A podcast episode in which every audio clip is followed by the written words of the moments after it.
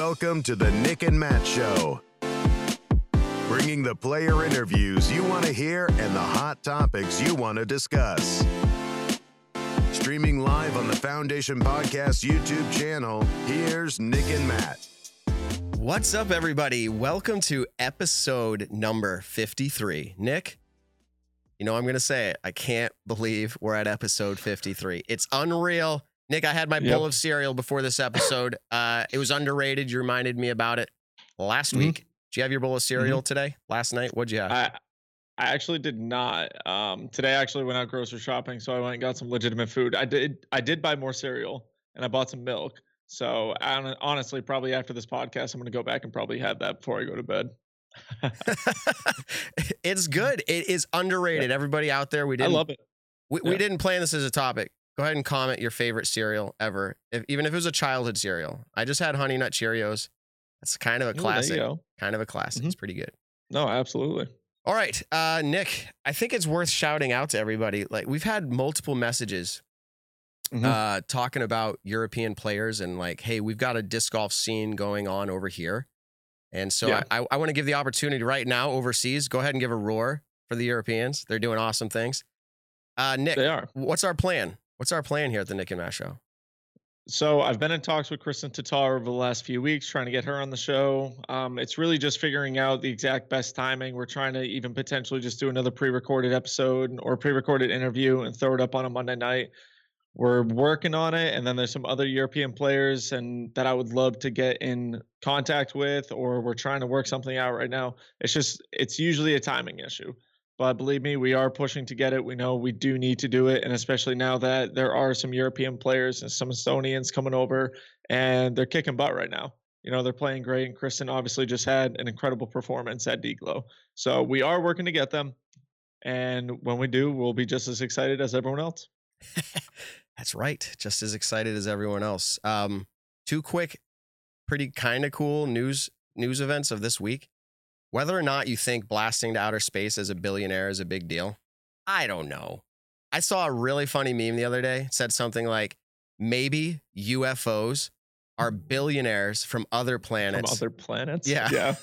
like coming to that. see us. I thought that was hilarious. But but either no matter what you think, how cool is it? Grip Six Belt, who has been a sponsor of disc golf for quite a while, they woke Mhm. up the morning that Jeff Bezos and his crew flew to outer space, and they put on Grip Six belts, and Grip Six is like, wow, like that's so cool. Yeah. So Their belts have been to outer space now. I did see that. It was like a sponsored ad on Facebook. So that was pretty cool to see. I guess I didn't realize how big Grip 6 actually is. Um, because a couple years ago, they were obviously sponsoring some disc golfers and had players and everything like that. And then they actually got outside of sponsoring players, I think, this year. And now, like, they were one of the main sponsors for the PDGA World Championships. But I think they've kind of stepped aside from the player sponsorship aspect. But it- is cool to see how big they have become.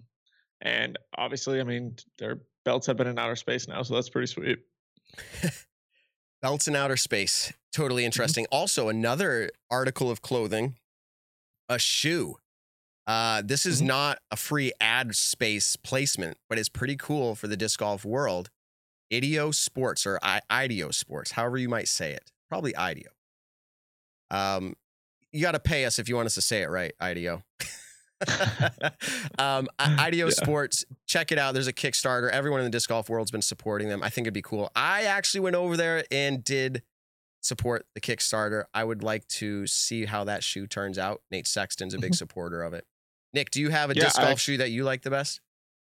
Uh, right now, I just have a couple of pairs of the Adidas uh, Terrex ones that I really enjoy, and then I've actually during like certain certain rounds in the summertime, I wear a pair of running sneakers that I've been enjoying lately. So I don't I don't necessarily have a favorite pair, but I have ones that work better than others, obviously. But I did see Nate Sexton wearing these when he was here in Virginia for a clinic. They actually had his logo on it, so I thought that was pretty sweet because I think they sponsor him. And uh, I'm I'm curious to see what people's thoughts are on an actual shoe that is potentially designed for disc golf specifically. So I mean, if it works great, then I'm definitely going to try out a pair. Yeah. Uh, I think Simon, not Simon. Hey, shout out Simon. I think um, Sexton said, "Hey, man, I'm pretty Mhm. sure if this all works out, like this will be my shoe of choice." All right. Mhm. Moving into our weekend recap, right before I get to it, cool shout out to one of our super fans, Cody Intervold, playing AM4.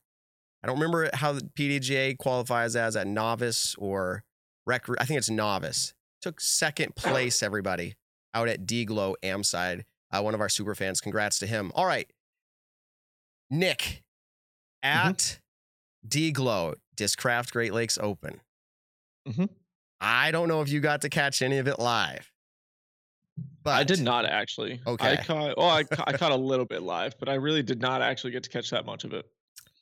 It was very awesome, and I was thinking to mm-hmm. myself how cool it is that the Disc Golf Pro Tour makes, or the Disc Golf Network makes, the final round free, public through YouTube. Mm-hmm. It's mm-hmm. honestly made me be like, man, I could probably get away with just watching the final round and I wouldn't have to support Disc Golf Network. But you know what?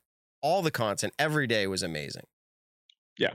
Um, Normally, I do watch it pretty religiously in the sense of like when it starts, I try to watch it whether I'm doing something or not. But this weekend, just things got so busy at a tournament I was kind of preparing for and some other stuff.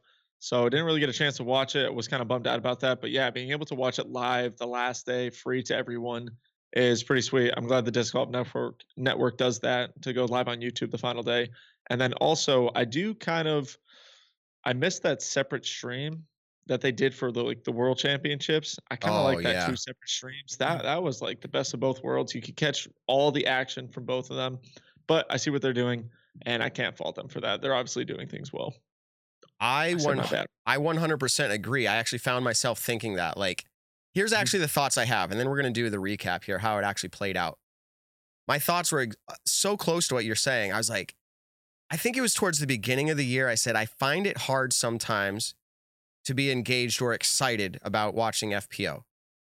And I'm not quite sure if it's because the amount of competition, like at the top, wasn't as great and parody filled, but that's out the window. I am compelled to watch FPO now. It's it's mm-hmm. incredible. What has even happened to that division? It's exciting. It is if you're not watching FPO, get out there, literally watch it live. I don't think I've been more entertained by a round of disc golf, and I don't need to qualify that MPO FPO in a long time.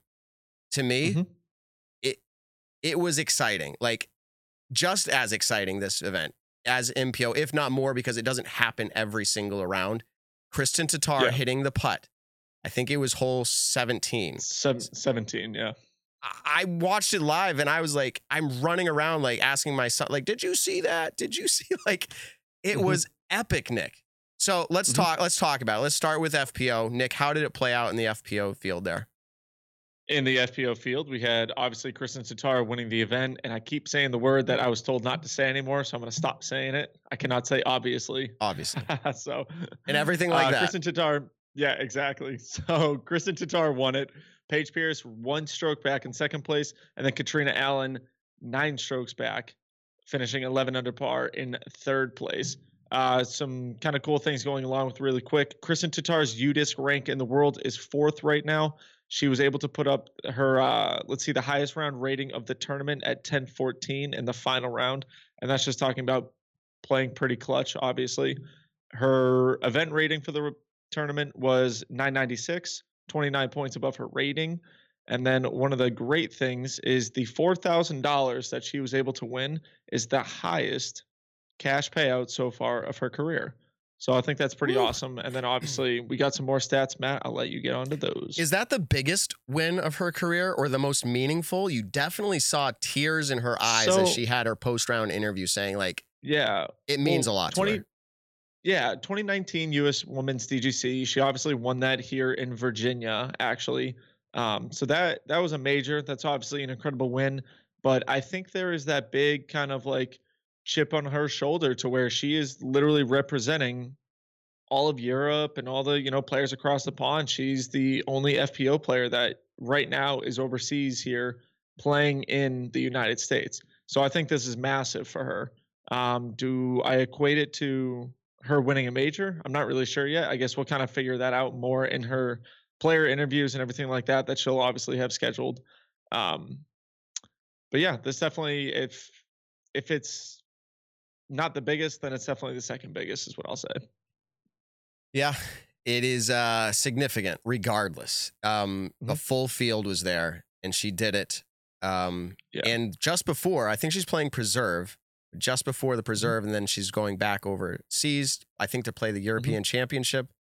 Um, and then they said they're hoping to come back for fall. I don't know if that means like MVP on kind of thing or, anyways, that'll be cool. I, I want them to come back. Yeah, that'd be and, awesome. And all- quite frankly, I'd like the European side to open back up fully for United States to travel there as well. Mhm. That all of that's Mhm. great.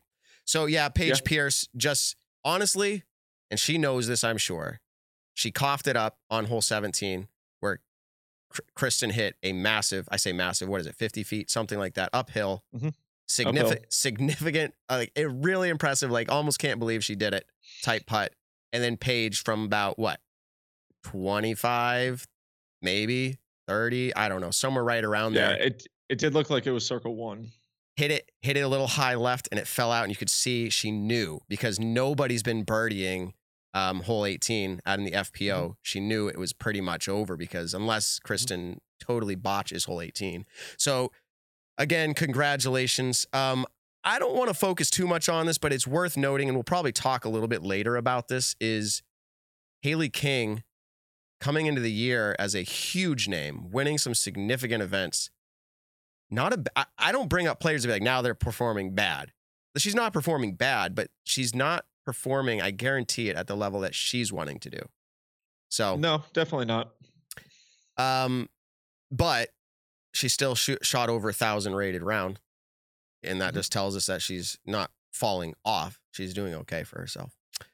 Yeah, exactly. Right now, she's, you know, she'll either put up a hot round or she'll kind of have a lackluster one. I was looking at her scorecard here and there, and there was just too many, I think, little simple mistakes she was making where she would go like birdie, bogey, birdie, birdie, bogey, bogey, birdie, bogey, par. And it was just like kind of the stats were all over the place. And so I think when she dials in that consistency, she's obviously an incredible player and she's obviously doing great this year in the sport itself.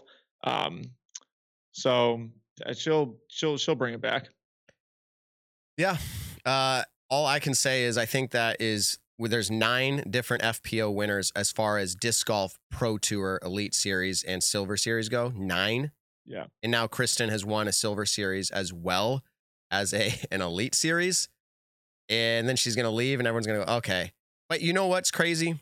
Paige Pierce now has not won three in a row. Worlds, um Des Moines.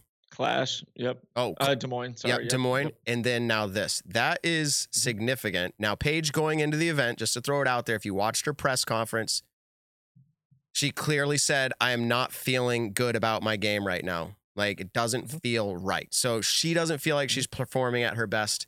That's not to take away a win because obviously others are performing at their best. Um, Yeah. But that is notable. All right, over in the MPO, Nick, uh, go ahead and give us a recap there of what you see as it played out. Obviously, maybe top three, top four other notables. Yeah. So I guess we'll kind of dive right into it. We have on our featured guest later today in this episode, we have Eagle McMahon winning the tournament, shooting negative 28. His UDisc rank is number two right now, with Paul being number one. Um, he shot a 1073 rated round three.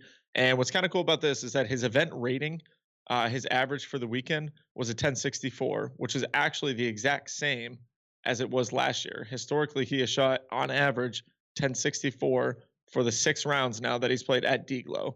So I thought that was kind of cool. Obviously, he shot 11 points above his rating for his average. And I think a couple of the biggest notables was Eagle was the number one player and gained putting. He gained 9.25 strokes in gained putting.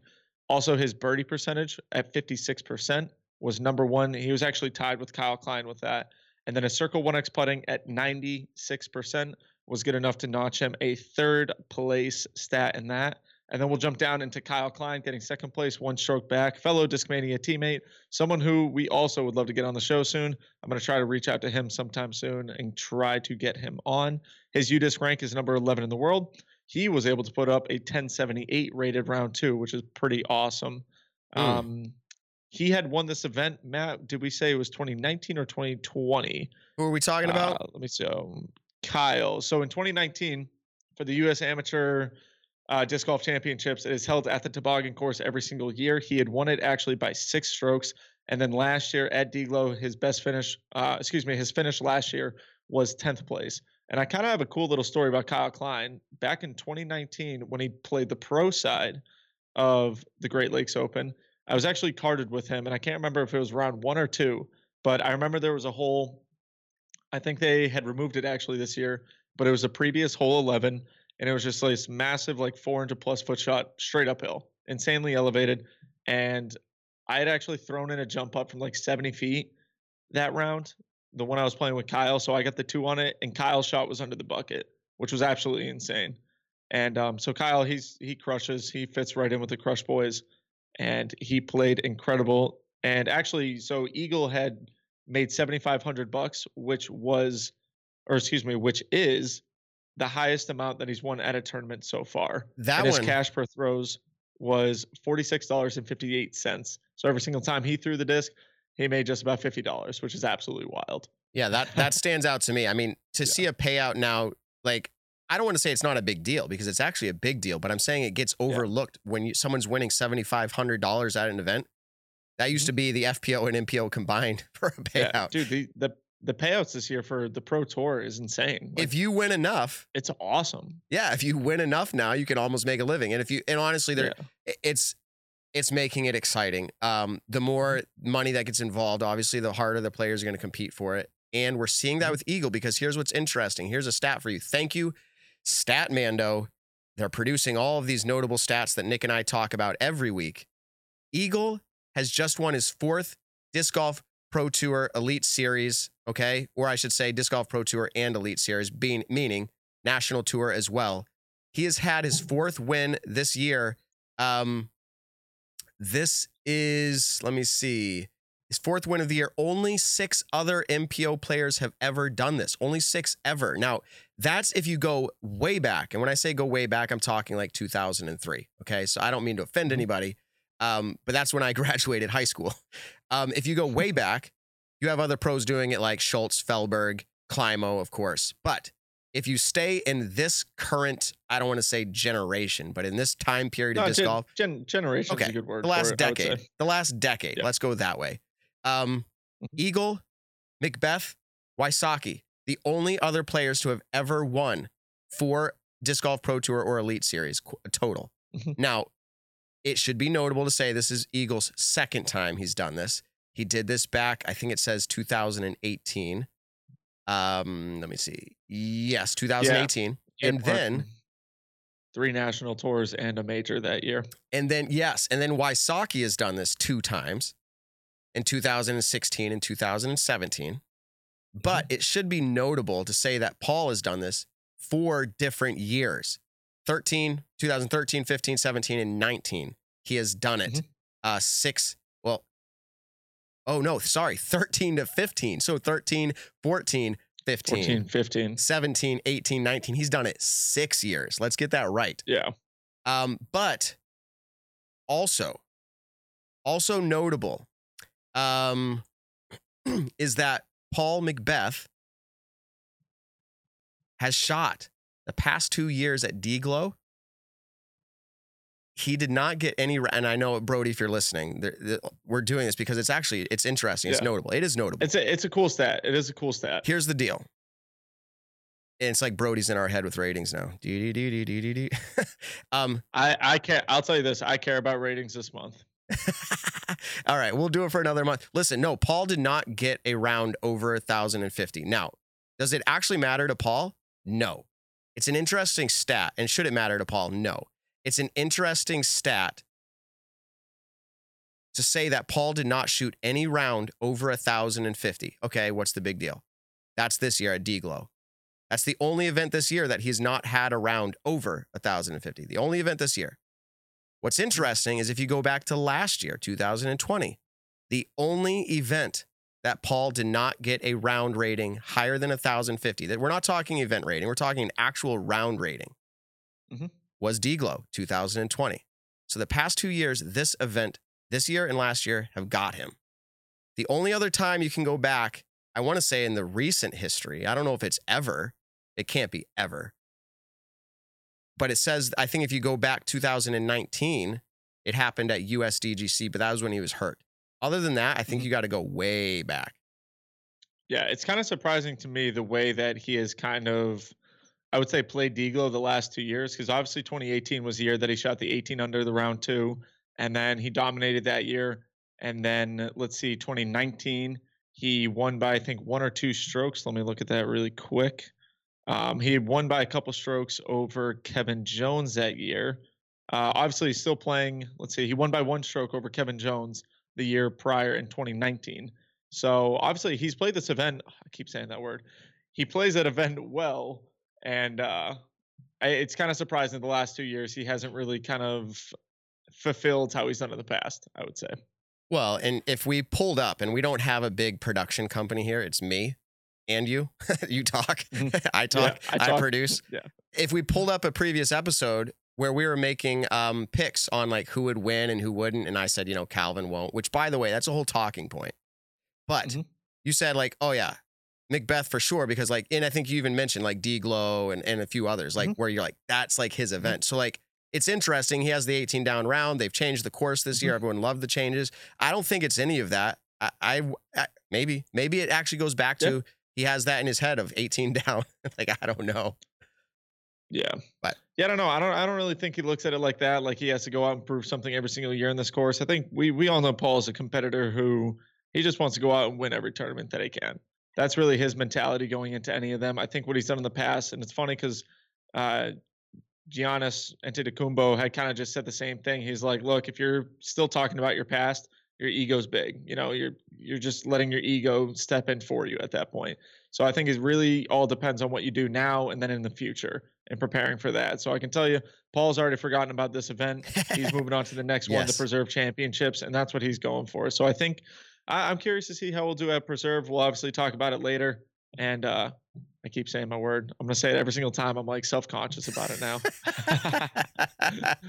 But Just- Hannah, Hannah, Hannah, and Christine have gotten it in my head that that's just like the worst word I could possibly say. obviously it is. you Anyways, know?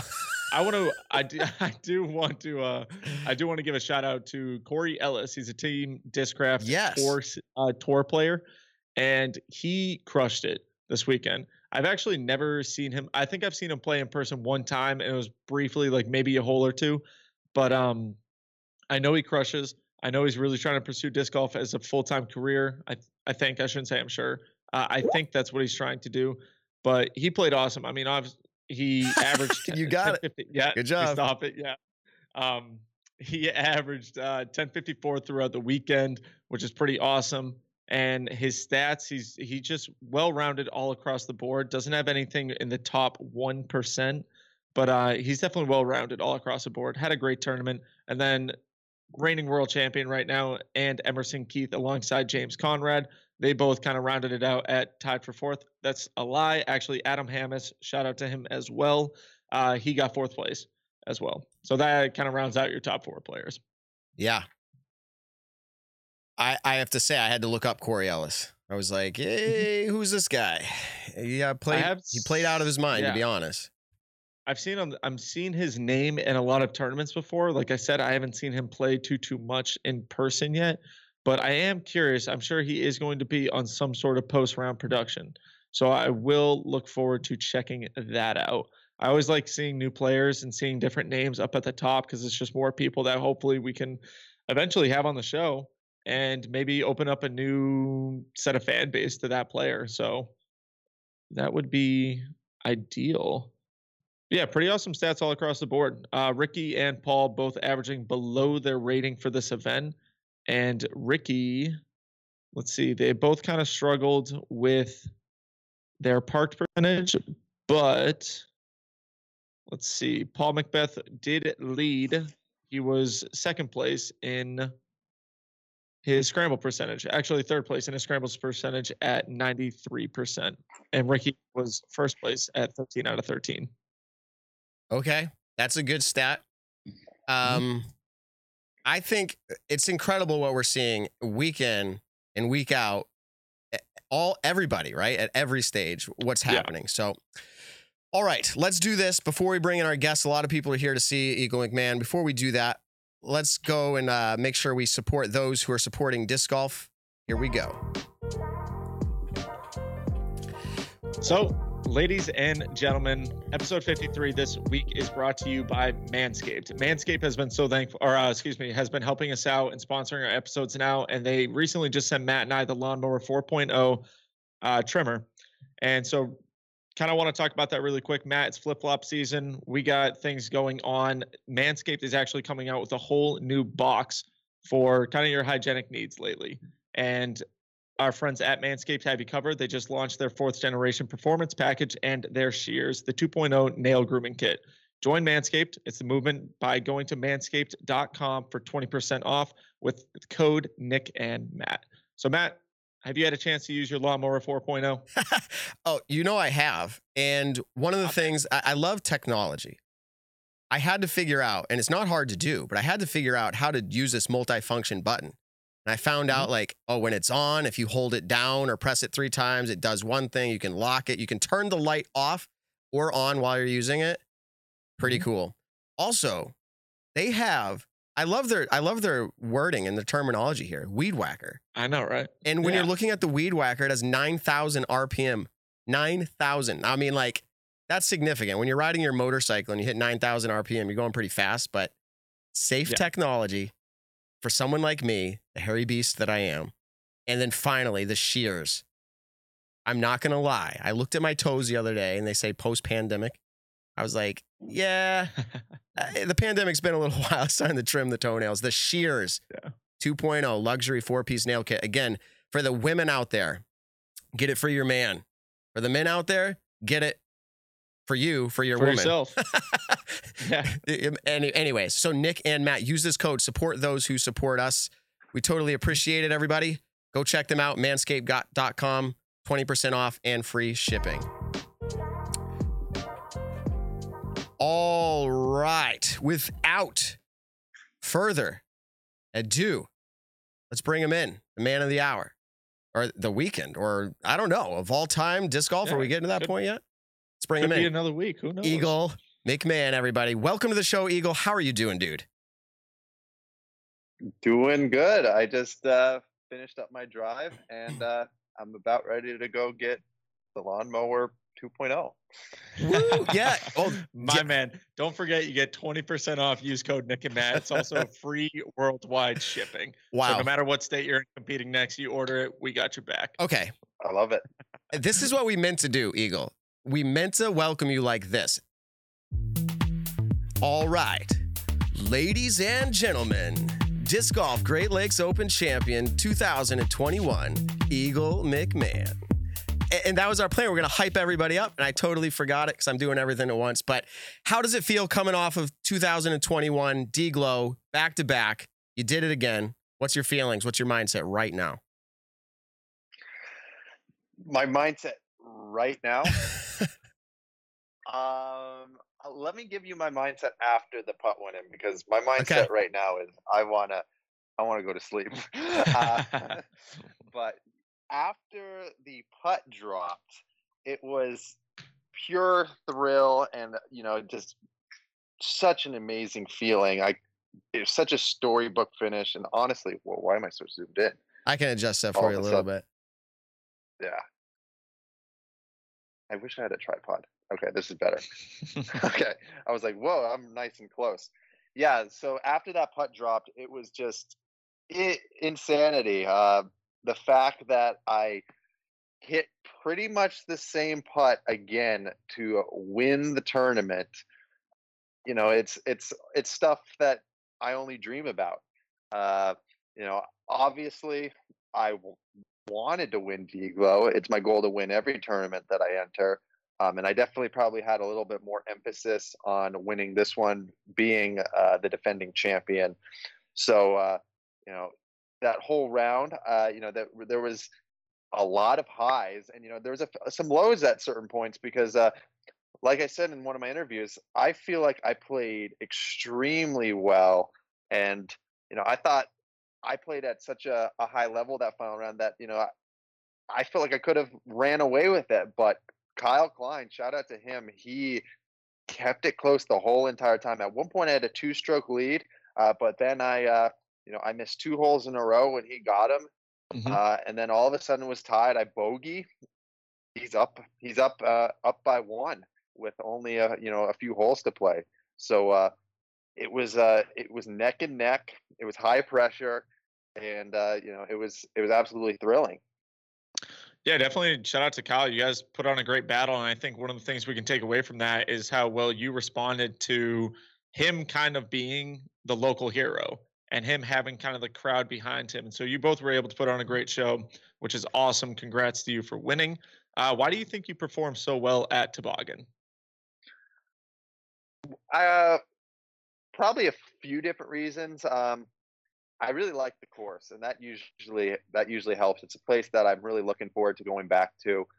You know, a good course to me is uh, one that I play, and then after I'm done playing it, I think about it later in the year, thinking like, oh, if I put a new disc in my bag, what does that disc fly like on hole three at Toboggan? Or what am I going to do when I get to a certain hole? So I was definitely really excited to play there again because, you know, I throw a lot of shots there that I don't really get to throw that much just because of the so so many different elevation changes.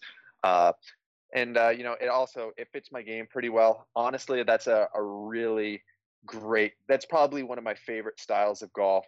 Uh, you know, it has a lot of variety. It has big open shots, but it also has you know technical shots in the woods, and it really Mhm. feels like it, it feels like it challenges all aspects of your game while still being fair. Uh, you know, I I'm a proponent of natural out of bounds, but I'm also a proponent of uh, you know artificial OB, and I think uh, Toboggan does it really well. It they do it almost perfectly. It's you know the perfect balance of both. Like on hole one, if you shank a shot left, you're out of bounds. But if you you know saw it off right, you're a natural OB. Mhm. So you know just the the mix of uh, you know hazards out there is uh, you know it's it's one of the best uh, tracks that I think disc golf has to offer, Mhm. Especially with the new changes. Yeah, quite kind of quickly go on those new changes. I've heard nothing but incredible things about how the event was ran this year and then also the changes to the course. I've heard nothing but incredible things about it. So can you talk to us about a couple of the whole changes and then maybe even the tournament staff? Obviously there was a new tournament director running the event this year alongside with the Pro Tour. Yeah. So the the changes were on hole number was on hole number five. They got rid of they got rid of hole number five from last year, which was essentially like a a hole that was right around uh, I want to say 300 feet. Mhm. It was kind of like a turnover or a sidearm uh, into some trees. It felt like uh, you know it wasn't the worst hole in the world, but it felt a little bit awkward. They got rid of that hole, and then they got rid of a hole later in the course. I can't really pinpoint the number. It might have been uh, like hole 15 or something, but they uh, they cleared out an epic fairway, making this 480 foot downhill, you know, basically gauntlet style shot that um jump probably jumps up into my dream 18 i would imagine. Mm. it's it's that good of a hole. It's very picturesque. Uh you can uh you know it's a wooded fairway but it's extremely fair. You could probably fit two semi trucks down the fairway. You know i think it's that's kind of like the if you're looking for like the perfect size fairway i think uh, course designer should look at that hole and then they added another par four where it's basically like a chip shot uh forehand or turnover backhand that's uh you know very well designed you know technically challenging uh which is really cool because uh, it adds a really great variety to to toboggan. Mhm. And then the next change was they got rid of uh, I said earlier hole 15, which was this downhill hyzer, and they combined it to the next hole, making it an extremely tough par four, borderline par five. Um, there was a little bit of controversy around the hole, but not much. I think it was pretty good, uh, but you know they were kind of making something on short notice, from what I heard. Mhm. Uh, in the future, they are looking to maybe clear out more of a fairway, so you can maybe push your tee shot a little bit straighter and have better access to the hole, or maybe even you know stringing a line and making it a par five. But, Okay. You know, I I think it was. I think the hole that they put in was better than the previous hole that we played. So, all in all, really good changes, and I think uh, maybe two or three of the holes they changed the tee pad slightly, making it more challenging, especially on hole 17. Uh, we teed off from probably 80 to 100 feet uh, forward or closer, and then for this event they moved it back, changing the shot almost completely. So it was a kind of a technical first shot where you could either you know throw a turnover backhand sidearm to try to get safe or throw a hyzer over the road and be a little bit more aggressive. Mm-hmm. But uh, just uh, you know, really, really phenomenal track, and uh, I'm sure most people can say that's one of the the better places we stop on tour. That's awesome. Excellent. Yeah, uh, I've never been out there, and my son's telling me we got to go out there. And But I think it's only t- it's temporary for most of the year, right? Or at least a modified temporary. Maybe. Yeah, I think it's it goes in for a little over a month. Okay. They put it in for AmNats and the Great Lakes Open. So they basically they mow the entire course for those two events, and then as soon as I think DGLO's over, I don't know I don't know how long the course is from here on out, but you know it's not going to be too long because uh, you know they use that that part for uh, a multitude of other other things. Right. You know, in the winter, it's like uh, you know, it's a it's a winter wonderland. You know, yeah. toboggans, snowboards, and all, yeah, yeah, yeah, all those kind of winter activities. Yeah, no doubt. Um, we've asked you this before. We've had you on the show a few times. We totally appreciate you coming on again. We told you, we said next time you win, the many times you win, we'll keep having you on. Appreciate you coming on. But we've asked you this question, but people keep asking and keep wanting to know. And even in live coverage, they're like, Eagle doesn't look at scores. He doesn't know what the score is. He doesn't know what the score is going into the last hole. He probably doesn't know what the score is. Can you just like confirm or deny? Like you don't I don't think you have a routine. Is it just play it by ear through the round or is that something you really don't do? It's to kind of play it by ear, honestly. You know, I I'm I was aware of the scores pretty much most of the round yesterday. It's kind of more of a feeling because the way I look at it is like, why do you need to look at scores if you're trying to uh, play the best you can? Um, you know, most of the time, or my theory is up until about three holes to play, you you want to play your game through and through no matter what. Mm-hmm. Um, because you know if you modify your game plan or play safe or you know are affected by what other people are doing, that's going to affect you and maybe not the best way. So for me, I've always found that it's more beneficial to just play my game and you know just play play the number in my head. Like uh, if I in practice shoot a good round of you know 12 under on the course and you know I I know that's a good score, or if I look at like okay, you know I played the first round and you know I shot 12 under on this course and it's 1060 rated, then 1060 usually wins a tournament. So if I can aim for that score each and every round, just by numbers, probably going to have a pretty good chance at winning. So uh, that's my mentality. Of course, there are some exceptions to the rule. Like if there's a course with you know a ton of OB, saying like Winthrop or mm-hmm. uh, you, maybe Eureka or some something along those lines, where you know decisions really need to be made, and you know you have a two or three stroke lead yeah, then it's probably beneficial to know scores. But I already kind of have the rule set out for myself. Uh, if if I feel like I need to check scores, I'm going to look at them on hole six, the start of hole 16 to finish around. But if I kind of know what's going on, or my game plan is to go for the holes anyway, then I don't really even see the need. Mm-hmm. No, I totally get that. Yeah, it's kind of like a mental thing just throughout the whole tournament at that point. Um, on a scale one to ten, this is going to be kind of like a two part question, but on a scale one to ten, how do you rate your season so far? And then talk to us about you had an eighth place finish at the PDGA World Championships. You, you then won a C tier right after, but then had a couple weeks off coming into this event. So give us a rate on your season, and then kind of just your mental thoughts on how everything's been since the World Championships. Yeah, that's a that's a cr- weird question. Um, it's not a weird question. I'm just interpreting it as that. Mm-hmm. Uh, gosh, I would probably say an eight out of ten right now. Mm-hmm. Um, I feel like I'm doing pretty pretty dang well. Uh, you know, four four pro tour wins is the most I've ever had in the year. If I my my other best year, I won, I believe, three NTs uh, and a major. That was mm-hmm. back in 2018. Uh, so you know, this is kind of almost right on par, and you know, I have potential to expand on it. So you know, for me, it's mostly you know trying to keep that consistently consistency and you know put myself up near the top because I, I have certain goals that I want to achieve this year. Um, so you know I'll, I'll give it an eight out of ten because I felt a little bit lackluster in a few events, but you know you can't win them all. Uh, so I think that the big disappointment for me, the biggest blemish was Waco. It was mm-hmm. like a 47th place. Uh, I was injured at that event, so that could be a, a little bit of a reason. But you know, just uh, I don't like looking at the the 47th place finish. It just makes me feel not mm-hmm. good about myself. And then uh, Worlds, I fought back. I'm proud of myself for you know keeping my head in it and you know at least getting a top 10. You know, I, top 10 is important to me. You can't really argue top 10 regardless of the player. Uh, but I feel like I'm in a place in my career where I want to be up near the top. Uh, so to see eighth place, two two of the rounds, uh, I don't feel like I gave it my best effort. Or one round, I didn't give my best effort, and uh, that kind of cost me. Mm-hmm. Looking back.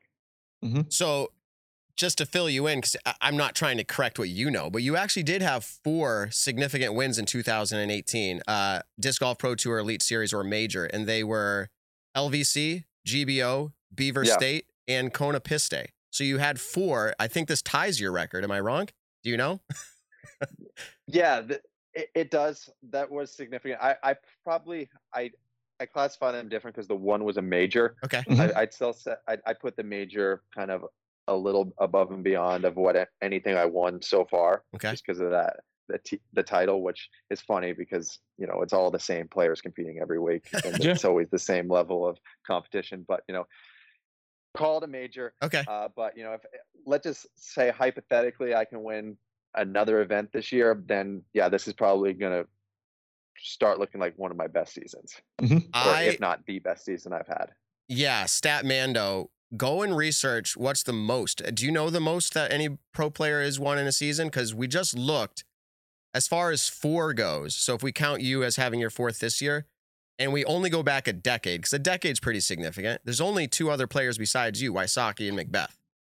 McBeth did it mm-hmm. six years in six different years. Wysocki did it two different years. You've now done it. I know you classified it differently, but this could be your second year if you want to look at it that way. Mm-hmm. You're on the yeah, right track. Yeah. You're winning a lot. Uh, if you do win another one, I am curious. I, I didn't look this up beforehand will that be the most anybody's won in one season? I don't for, know. For for pro tours, elite, elite, and DGPT. Well, Paul, like NT. Paul and, had Paul had the Grand Slam year in 2015, so that was five majors. Okay. That he had uh-huh. won, and so then I mean I'm sure there were other smaller elite series events that he might have won that year too. You're on your but... way though, Eagle. You're on your way. That's the point. It, eh, come on, Eagles fly. I, your documentary was great, by the way. Uh, we're how excited were oh, you about you. that? It was it was a huge honor. Uh, Brian Geis, who lives in Colorado, basically caught one of my uh, one of my Vlogmas episodes when I was doing that back in December, and uh, I was talking about uh, a trail we do, and he's he basically had a vision, and he's like, "Eagle, do you want to be a part of this?" Uh, and I was like, "Of course." So it took about four or five days to shoot. I gave him access to uh, basically all the photo archives that you know I have access to. So uh, he used his creative genius to m- make it happen, and it's it's pretty humbling, and it's it's a huge honor that something that sentimental and meaningful is out on Jomez for people to watch. You know, it feels like so many people can look take like a deeper dive and see like where I came from, and that's that's a really cool thing. Uh, so, you know, I'm I'm I'm really proud of it, and uh, you know, thank you, Brian and Jomez, for making it happen. Yeah. So, pretty big news came out with Discmania. Your I I don't know. Do you call them your headline sponsor? I'm sure they are, but Discmania mm-hmm. changing things up, producing their own plastic, their own molds. Uh, how does this leave you feeling about your future with Discmania? I think you had alluded somewhere that like you knew about this. Obviously, I think I say obviously, Nick. I say obviously. yeah, I know, I know, right? Uh-huh. Sorry, we're working on not saying the word obviously over here on the Nick and Matt yeah, show. I, I, I have some words like that where I just I just say them without even thinking. I, I feel you. Yeah, what's funny is I don't even think I say that a lot outside of doing the podcast. So I think it's when I Uh-huh. get in front of the camera, all of a sudden I'm just like, oh yeah, obviously this, obviously that. I'm like, why am I even Uh-huh. saying this? Okay. Yeah. So not obviously, but I am curious. I think I had heard that you knew about this during the contract season, if you will, that this was coming down the pipe. Did that play a part in it? And if not, regardless, this big announcement, how does it leave you feeling for your future with Discmania? Yeah, I'll answer the first part of that question first. It played a major part in it actually because with the explosion of disc golf and you know being kind of uh, dictated by another company, you know we weren't really able to order as many discs as we wanted to, and basically most professional disc golfers get paid off of royalties off discs sold. And, and if we couldn't make disc with my name on it, then you know the contract's gonna you know other companies came at me with pretty sizable offers. Um, and Jussi kind of had to tell me some secret news, which isn't secret anymore, that you know we were going to become our own manufacturer. And he's like, "This is this is we're basically going to be like an Innova or a Discraft. You know, you, there's going to be some gamble, but you know, uh, I ask you to take a chance and uh, better offer than essentially the other guys gave. gave. So, uh, you know, I'm sure you could figure out who was knocking on my door. Uh, I don't want to name names, but Discmania put out the best offer because they're they're putting their money where their mouth was, and uh, you know, I I looked at that and I said, okay, I've been a part of Discmania for seven years. Uh, you know, I got a really great uh, family atmosphere. I know Simon really well. Uh, the guys back in Colorado, it's really cool. Uh, the Austin Montgomery, he's one of the guys who was instrumental. On, he is the director of operations, Discmania US, up in Fort Collins, Colorado, and he's basically hired on like basically the whole warehouse is people I used to play with from Colorado event Mhm. and like growing up. So like it really feels like the place I should be. So having that and then having you know the new opportunity with the factory is just it, it I didn't have any reason to leave. And I think my future is very bright. I really like the new discs. Uh, I put I threw them all this past weekend with you know not that much practice on it. Like at Worlds, they they made the announcement, and a few weeks later they got, got approved. So you know the DD3, the MD3, the P2. I threw those countless times this week, and uh, I found really good success with them. So you know I I think that's proof that the product is good. Okay. So That's awesome. That was definitely one of the biggest things that people wanted to know was how is the new lineup treating you? And obviously it treated you well this weekend. We're excited to see it expand. And uh, Matt, you were just about to say something. Go ahead. Yeah, I wanted to just press on something just a little bit, Eagle. So, can you just tell us? You didn't want to name names. That's okay. I think we all speculated at some point. It's probably a manufacturer that starts with the letter D. We can at least get down to two with that one. Um, the other thing is, are you telling me that like it was kind of a promise for the future to come, or was this a significant big contract? And can you, are you not allowed to tell us the numbers? Um, I'm not going to say numbers, but I will say that it was guaranteed upfront money. Okay. So they put their money where their mouth was. It wasn't an IOU or saying, you know, we're gonna we're gonna do this if we do this. It was um, it made me happy. Good. Good. but kids, money doesn't buy happiness. it sure as hell helps though. Yeah. with uh with so many great events going on nowadays, how are you prioritizing your schedule? I know you're one of the players who does like to go across the pond and go play a couple of European events and you have some, you know, you have some love out there from your fans. Um, with that kind of being put on hold this year, how did you prioritize what you wanted to do?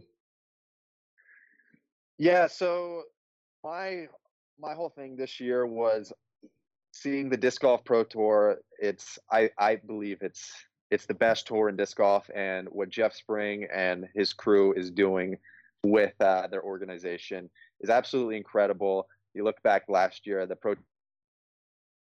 Tour finale, you know, the the twenty thousand dollars to both the MPO winner and the FPO winner. That just shows that you know disc golf is is going in in an amazing direction on ESPN. So uh, I wanted to be a part of all the pro tours. I, I had to miss one, Des Moines, because it kind of was a, a last second event. I was mm-hmm. going to play the European uh, Sula Open, but yep. Des Moines uh, t- ended up being a placeholder for that. Uh, but you know, I, I, took that off because it was right after Worlds, um, and I'm from Colorado, so it was a little, it was a quick drive over there, and I just thought, you know, this is a, this is kind of like, this is the the halfway point for the season. And my girlfriend actually, uh, you know, is on tour with me now. She moved from Alabama. Uh, she drove the car I had in Alabama out. I traded in my Subaru, my uh, my Lexus, and I upgraded to a Toyota Tacoma. Uh, so you know, I had to get a lot of things kind of sorted in that time frame. Uh, but yeah, that probably wouldn't have happened if the Europe was going on. If mm-hmm. Europe, if the Europe tour theoretically happened, we we would have just played uh, a pro tour event in Norway mm-hmm. um, and uh, the European Open, another major. So obviously, I would have loved to get over there, but you know, it stinks that it didn't happen. But it allowed me to you know get some life stuff taken care of mm-hmm. uh, before you know heading out for the the 2021 season part two. Yeah, exactly. That's awesome that you're able to take a little bit of time for yourself, get your, you know, let's say your mental health in order, and then also just your everyday life. You know, that's cool. Congrats on upgrading up to your Tacoma. That's awesome. Your girlfriend's out on the road with you right now. Um, it's been a busy year. We can all kind of say that we've had so many tournaments going on this year.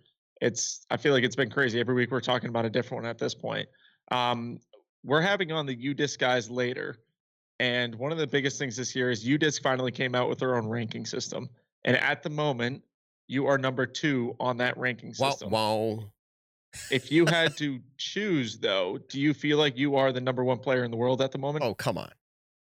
I, I just, I uh, mean, uh, actually, I was just looking at this and I'll correct you. I'm the number one player in the world right now.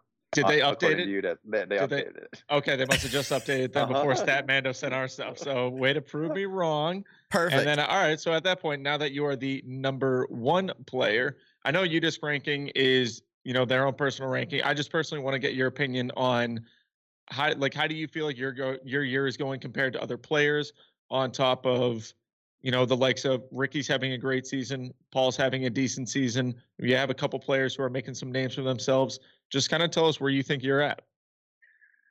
Yeah, so I I really hate talking about myself and comparing myself to others. So I'm to try to go by stats as much as possible right now. Um, so let's let me just compare myself to the four the three other players that I believe are are the best. Mm-hmm. Uh, Ricky, Paul, and Calvin. And I think uh, you know I think it's pretty safe to say that most people are remembered primarily by wins. Uh, you know, obviously podium's always good, and you know you're gonna ha- you're gonna rack up tour points in the national tour, the pro tour, just by just by uh, you know placing well. But if you look at Ricky, I think he has he has one national tour win, one Elite Series Pro Tour win, and then maybe one or two Silver Series. And the mm-hmm. Silver Series for me are like I don't know how well they stack up because they're like somewhere in between an A tier and an elite series. So mm-hmm. you know they're pretty good. So you can say you can say Ricky's having a pretty pretty solid year for sure. Um, I think he's played of um, maybe one or two more events than I have. Uh, Paul has one NT. He has one Pro Tour event, and I don't believe Calvin has won an event yet, but he's been very consistent. So you know, I will say to this point, I would say I'm probably I can see why the UDisc ranking puts me at number one. Do I think that's completely accurate? Maybe not, but you know, I think so far I can see why how I could be considered the number one player. Mm-hmm. But you know, I think uh, you know it's it's there's one thing in sports. There's a lot of bias associated with uh, let's say Paul or Ricky, just because you know they they have that that long term uh, you know prestige. They have those world titles associated mm-hmm. with their name. Uh, so you know they're always going to be good in anyone's eyes. Mm-hmm. So uh, you know they're they're the top they're the top two disc golfers when it comes down to the bottom line, and I'd probably put myself in that third spot. But as far as right now, okay, I'll, I'll call myself the number one player. See, that right, was a sit, sitting in this chair. Yeah, yeah. So that was that was honestly a, a very very good answer, and I like how you did back it up in the sense of these are the stats that's going on this year. Um, and you were spot on with everyone how many tournaments they won. The only thing Calvin really notably has done, he I think he did win a Silver Series event this year. Um, but other than that, you're right about Paul and Ricky, how many tournaments they won. And I think we look at Ricky's season because he went like back to back to back wins. He had three kind of big wins in a row. And then you've just mm-hmm. consistently been playing pretty freaking well all year, um, with mm-hmm. just really one blemish being the Waco. And like you said, you were battling some injury. That's never fun, and that's obviously going to hurt going into tournaments. So no, you you provided a very very incredible answer on that one. So we appreciate it. Yeah, no problem. So we're just yeah, about. The, the, I'd like to add one thing to that. Mm-hmm. I I was looking at the Pro Tour stats, and the Silver Series actually count for a good amount of points. Like if you play a bunch of them, uh, Paul is winning. Paul's winning the the points, or no, Calvin's winning the point series right now, and he just has like a bunch of you know really solid finishes. Um, so you know, there's an argument for Calvin as well, just because you know his consistency. Yeah. But uh, but you know, my goal this year, I really want to win the point series for mm-hmm. the disc golf pro tour because uh, whenever there's a basically every pro tour event. Gosh, people, sorry, people keep calling me. Uh, every time there's a pro tour event, there's a, a T sign next to you, it. It shows like the the previous champion champions from like the pro tour finale and the pro tour pro tour uh, point series. Mm-hmm. So uh, I want my picture there next year so I can look see that I did it uh, on each T pad. There so you go. I was doing the math, and I think uh, they count your top eight scores from pro tours, and uh, I need three more probably top five finishes to you know make a really good case for it. So mm-hmm. that's awesome. my goal. That hey, that's actually been a question of mine. Uh, I do another show as well, and we actually talked about that. Do they care? Do they? It, there's a lot of things that are getting put on the line now, like the match play, like the finale, all this stuff. So it's pretty cool. Even the All Star event. Um, we got mm-hmm. one. We got one last question for you, and actually comes from one of our listeners. It's kind of a big, epic question. Answer it however you want in Eagle fashion. Here you go. Hi, Eagle. This is Eric Sterner from Seattle, Washington. Thanks for taking my question. Where do you see the future of disc golf? Do you see more outside sponsorship to push it? Do you see the Disc Golf Pro Tour separating from the PDGA? I'd like a little insight on you being such a high level player and how you see this sport moving forward, professional, on the professional level. Thank you, and uh, always love seeing you, the Beaver State Fling. Um, happy to see you take down the win, and uh, the best to you on your future. Yeah, that is a very big question. Any dreams? Any dreams? Like, I mean, for you or for the sport? So, I never, I at least I tell myself this. I probably, you know, dream of things all the time, but I really like to look at what we have in the moment, and mm-hmm. then I don't like to make very bold predictions because I think it's better to be a realist because you know mm-hmm. we'll if you set too high of expectations for disc golf and it doesn't hit that, then it's kind of disappointing. But let's let's look at what we've done right now. Just in this past these past this past year and a half, disc golf has been on major networks twice, and it's about to be on ESPN again in August. We picked up Bushnell you guys are you guys are associated with Manscaped, which I you know I I basically hear ads from them all the time. So you know outside sponsors are coming into the sport right now. And there was 2000 people at DGLO. That's so many people and each and every one of those people paid money to be there. If you were to do that in 2019, you probably have 200 people there who didn't pay anything to get on property. Mm-hmm. So just right there, that's that's an insane increase. So you know, I think uh, from right now to you know five, ten years in the future, just the ripple effect from those people, the people who got in the sport during COVID, the people are getting in the sport right now. It's just going to keep exponentially growing, and I will, I would not be surprised to see bigger and bigger sponsors coming into the sport. And you know, I think to see like you know if you're in a hotel one night, you know, trying to find something to watch on TV, you know, middle of the night, you know, maybe they are airing some disc golf opposed to, you know, uh, whatever the cornhole championships. Like I think mm-hmm. it's going to be, we're going to have, we're going to be on TV a lot more often than, uh, than we are right now. That's a great answer. I think we're all seeing the same things you are. It's good to hear it from your perspective as well. We thank you very much for your time, Eagle. Uh, you said you wanted to hit, you know, get some sleep or whatever else. We're going to let you do that. We appreciate so much. Mm-hmm. Thank you for coming on the show. We'll catch up with Thank you another you. time. Good luck at Preserve. Yeah. I appreciate it, guys. Y'all have a good one. All right. Thanks, Take Eagle. Bye. All right. Bye. All right, everybody. That was Eagle McMahon. Uh, Nick, what stands out, if anything? Mm-hmm. You had a great question there. The chat was going like a little bit wild over that when you asked how he what felt, the, how he felt yeah. about his ranking. What anything stand out to you about his responses here tonight? I no, I, I thought his response was perfect, and I actually I had to go on the Disc Golf Pro Tour website and actually see the standings, and I, I was kind of surprised to see that Calvin is leading in the points, actually probably by a pretty decent amount.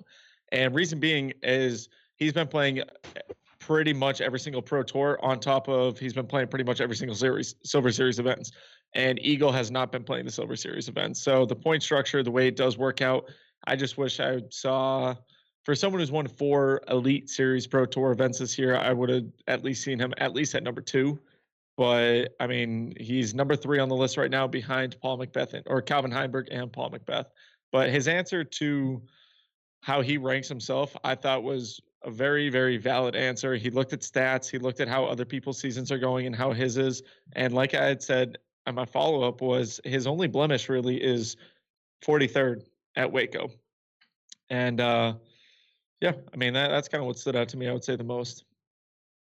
Yeah, it, it's always epic having Eagle on. I like how he speaks straight, and he actually said a little bit about his contract. I don't know if I've heard that anywhere else. Um, I, I wanted to know: Did they promise him a future with Discmania? Like, hey, we're gonna have all this awesome stuff, or did mm-hmm. they give him money? And he says they made him happy. they promised, mm-hmm. I, as the way I understood it, money down, and and and yeah. so that's awesome for him. Um, as we get ready to bring on, we've got UDisc lined up. And when I say UDisc, we have the original founder or one of the founders, we'll ask him how that went again, Matt Krueger, as well as Doeke, and I believe I'm saying his last name right, or maybe Buursma. That's my that's my best go at it. We'll bring him on. He is a PhD data scientist working full time for UDisc. It's going to be an epic, I think, epic interview. Our partner show over on Foundation Podcast, Grip Locked, mm-hmm. talked about world rankings, UDisc world rankings, and they had a lot of questions. And I heard him say, "Hey, those guys need to go on the Nick and Matt show." So we're gonna make it happen. And and here we go. Yeah, but before we do that, let's go ahead and give thanks to those who are supporting disc golf. All right, everybody, we have an awesome sponsor tonight. Hempfield Botanicals. Disc golf wears and tears on the body like any other sport. That's why it's necessary to take proper measures to ensure your body stays in good health. Do this with Hempfield Botanical CBD muscle recovery and salve.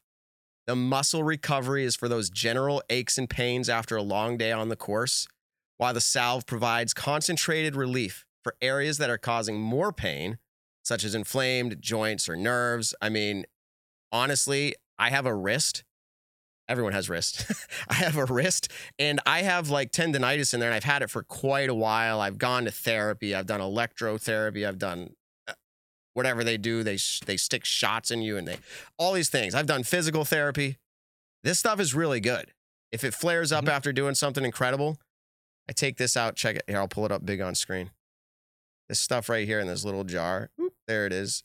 It is amazingly, I don't want to say potent, maybe potent's the right word. I'm not sure. It's awesome. You put it on after you have something like that hurting after you're around, feels amazing. And then mm-hmm. finally, I mean, Nick, did you get the lip balm?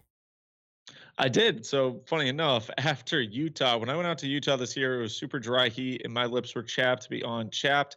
And I was really excited to see that they had actually sent me some of the CBD lip balm. So I've been using that just about every single day right now. I'm loving it. And then same thing with the salve, Matt, like you were just talking about. I've been using that on my foot, my left foot, and my left ankle. And I really do feel like it has been helping out a lot lately. So I want to hit a few points here.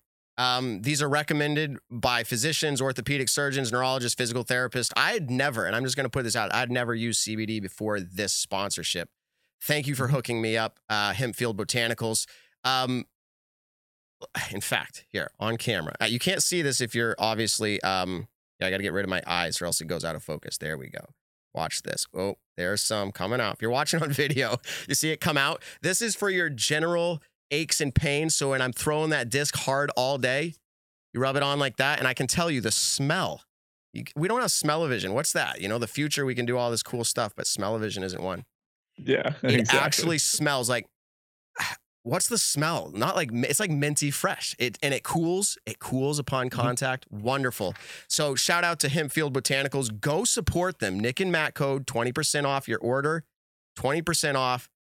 This product is incredible, guys. This is their mantra. This is their thing. Feel good, play better. Hempfield Botanicals. So we want to say thank you to them. Go check them out for sure. All right, so there we go. That's pretty cool to have CBD in the in the sponsorship here. Uh, Yeah, awesome! Shout And out to especially the official CBD partner of the Disc Golf Pro Tour. So to have them even kind of like know who we are as a podcast and want to be able to support us and help us out with everything that we're doing is pretty incredible. So like Matt said, 20% off using the code Nick and Matt. Check it out. The stuff feels great. Yeah, you're right. They are the official CBD partner of the Disc Golf Pro. You've probably seen them. If you and now you can put Mhm. two and two together. Hey, I saw that on the Nick and Matt show. Hey, I saw that on Disc Golf Pro Tour. Yeah, both of those. All right. I say it this way for 53 episodes. Without further ado, let's introduce. Um, let's get them off mute there, and let's get them into uh, the show here. Welcome to the show. You. Oh, oh, I got to change this up real quick. Boom. There we go. UDisc. I, I have so many different setups here. I got to change this one a little bit. We got UDisc in the room, everybody. In UDisc, again, go ahead, just really quickly. Matt, tell us who you are for UDisc, and then you can introduce your um, partner here. Hello, nice to see you guys again. It's been a year probably. Um, Yeah. Yeah, so I'm Matt Krueger. I am the co-founder and original creator of the UDisc app. Um, been doing this for about 10, almost 10 years now. And then with me today, I have Doeke Buursma, who is our data scientist. And I'll let him give a little introduction. I think this is the first time that he's really been shown to the world. So we're excited for everybody to hear what he has to say. Very cool. Yeah, hi guys. Uh, thanks for having me on. Excited to be here. Uh, Matt, you got the pronunciation perfect. Wow. Uh, Doeke Buursma. Yep. Uh, so I uh, started with UDisc as uh, kind of a freelancer last fall and then joined full time in December. Uh, before that, I got my PhD in math from the University of Oregon, and that was uh, about a year ago, a little over a year ago. wow. So you got. Um, you, you sound like the right man for the job, though, and I'm sure that's why UDisc snagged you up. Did you reach out to UDisc, or did they find you? Uh, they had an application out for, um, I, I think it was an intern application, and you know I had just gotten out of my program, so I was looking for opportunities. Uh, submitted my my application and my resume, and they got back to me the same day. So uh, happened pretty quickly, but it's a great match. Awesome. Nice. Definitely. All right, so we brought you guys on the show for multiple reasons because people want to know what's going on. UDisc, I see it regularly new players coming to the sport, they go, "Hey, what's a good app for disc golf tracking scores?" They say, "I see UDisc." Is that because it's the only one, or is it because it's the best? And a lot of times, you see the response, almost both. Almost both. you guys have done it so well for quite a few years now. Matt, like I said, for your first live disc scoring at Maple Hill, I think that's where it was. I was able to mm-hmm. do that. I still have that t shirt. It was an epic experience. I'm proud to have done that with you. Tell us where you're at now with UDisc. Give us some of the feature. I know you don't call them features, uh, or maybe you do. Options, options, and upgrades. What do you have going on at UDisc? Well, first of all, it's it's really cool that you were there for that first DGPT. I remember talking with you about that. I don't specifically remember you being there, but um, those shirts are definitely going to live on forever. I've got yeah.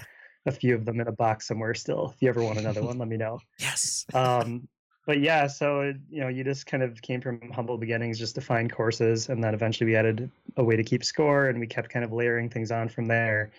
And now, kind of as disc golf has grown and our team has grown, and we've been able to just do more and continue to add more to the app, we've been able to release some pretty cool things um, over the last few months and some more stuff coming soon.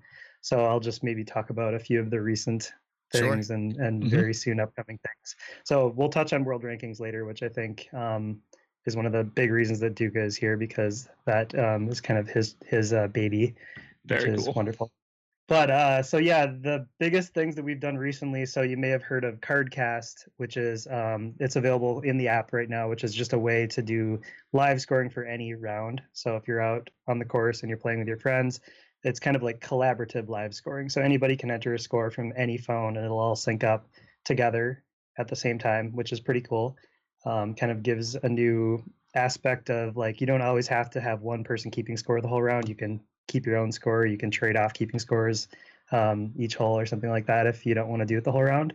And then something that's actually coming in, well, I'll give you a little a little preview. It's coming in like two days or three days probably. We're going to have the ability for you to actually share a link to your round so that people can follow you live on the internet um, for any round, just for rec rounds, for tournament rounds, whatever you're going to be using. Um, so our beta teams have that in their hands now, and they're putting uh, putting it through the paces to make sure that everything is ready to go and that'll be out in a couple days.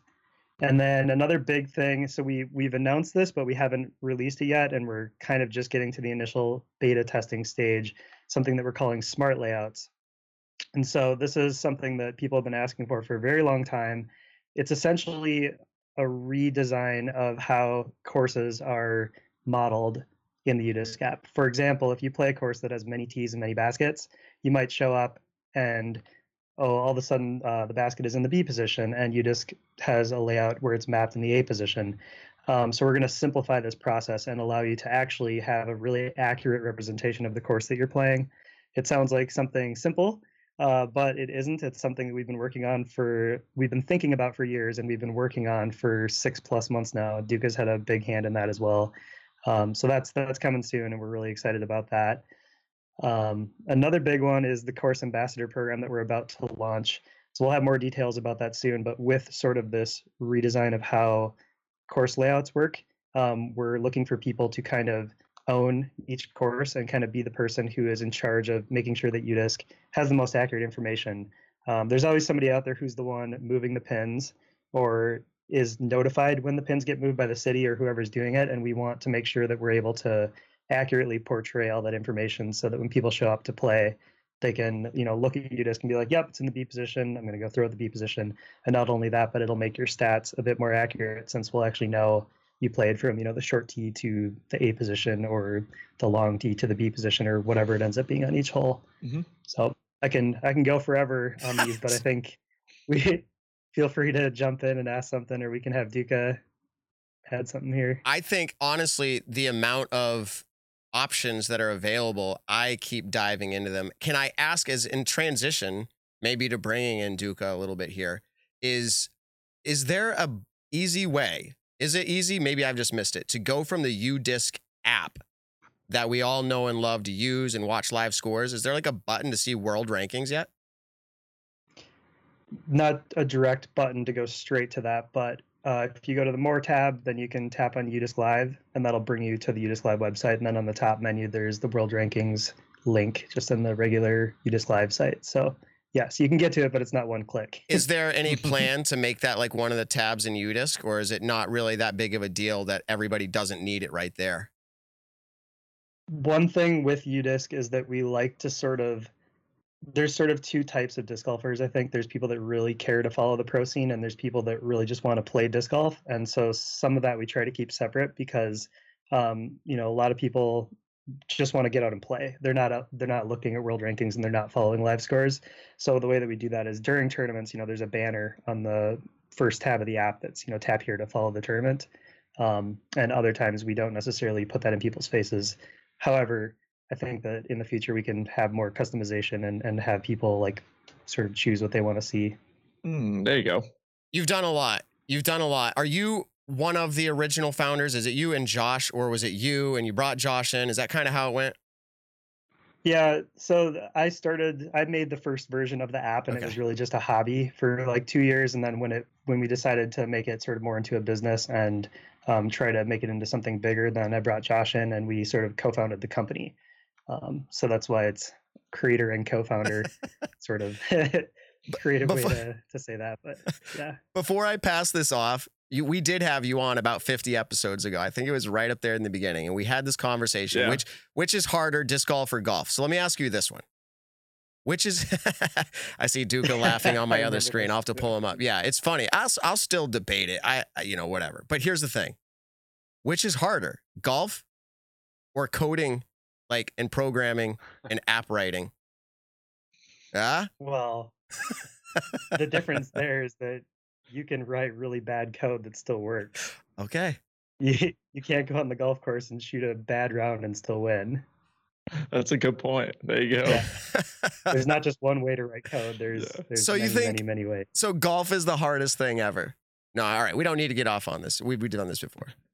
Yeah, I think we got a bit heated last time. We can, yeah. save that. For, Go check it out. I, I think it's like episode three. I don't feel like getting the chat board all pissed off on what we think right. is harder or not. Let's let's I did do play that. my first round of golf in like seven years since we last spoke, and I can confirm it is very hard.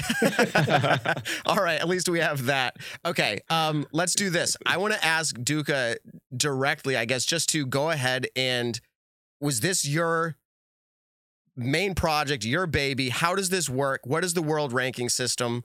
And yeah, give us the elevator. Like, what is the what is the world ranking system? Yeah, great question. So um, it's something that we've been wanting to do for a while, um, and it's something that has sort of been missing in pro disc golf for a while. Um, so our goals were to develop a way to accurately rank the pros um, the best players in the sport in a way that really aligns incentives with what the pros are already trying to do, which is uh, win or at least place as well as possible at the biggest events, the biggest events in the world, the biggest stages. Um, so we considered a lot of different ways to do this. Um, some of the methods that are used, uh, for example, in golf, um, and a lot, a lot of other sports are sort of point-based methods. You get points for maybe winning an event or for beating a certain tier of player or something like that, and you accumulate points by playing and doing well at these events. Person with the highest points is ranked the best, or maybe you take an average and drop some events or something like that. Mm-hmm. Um, there are other methods out there though that are used for um, other games and other sports. Uh, the one that we settled on, um, and it's not a, exactly what we're doing, but is it's called the ELO method.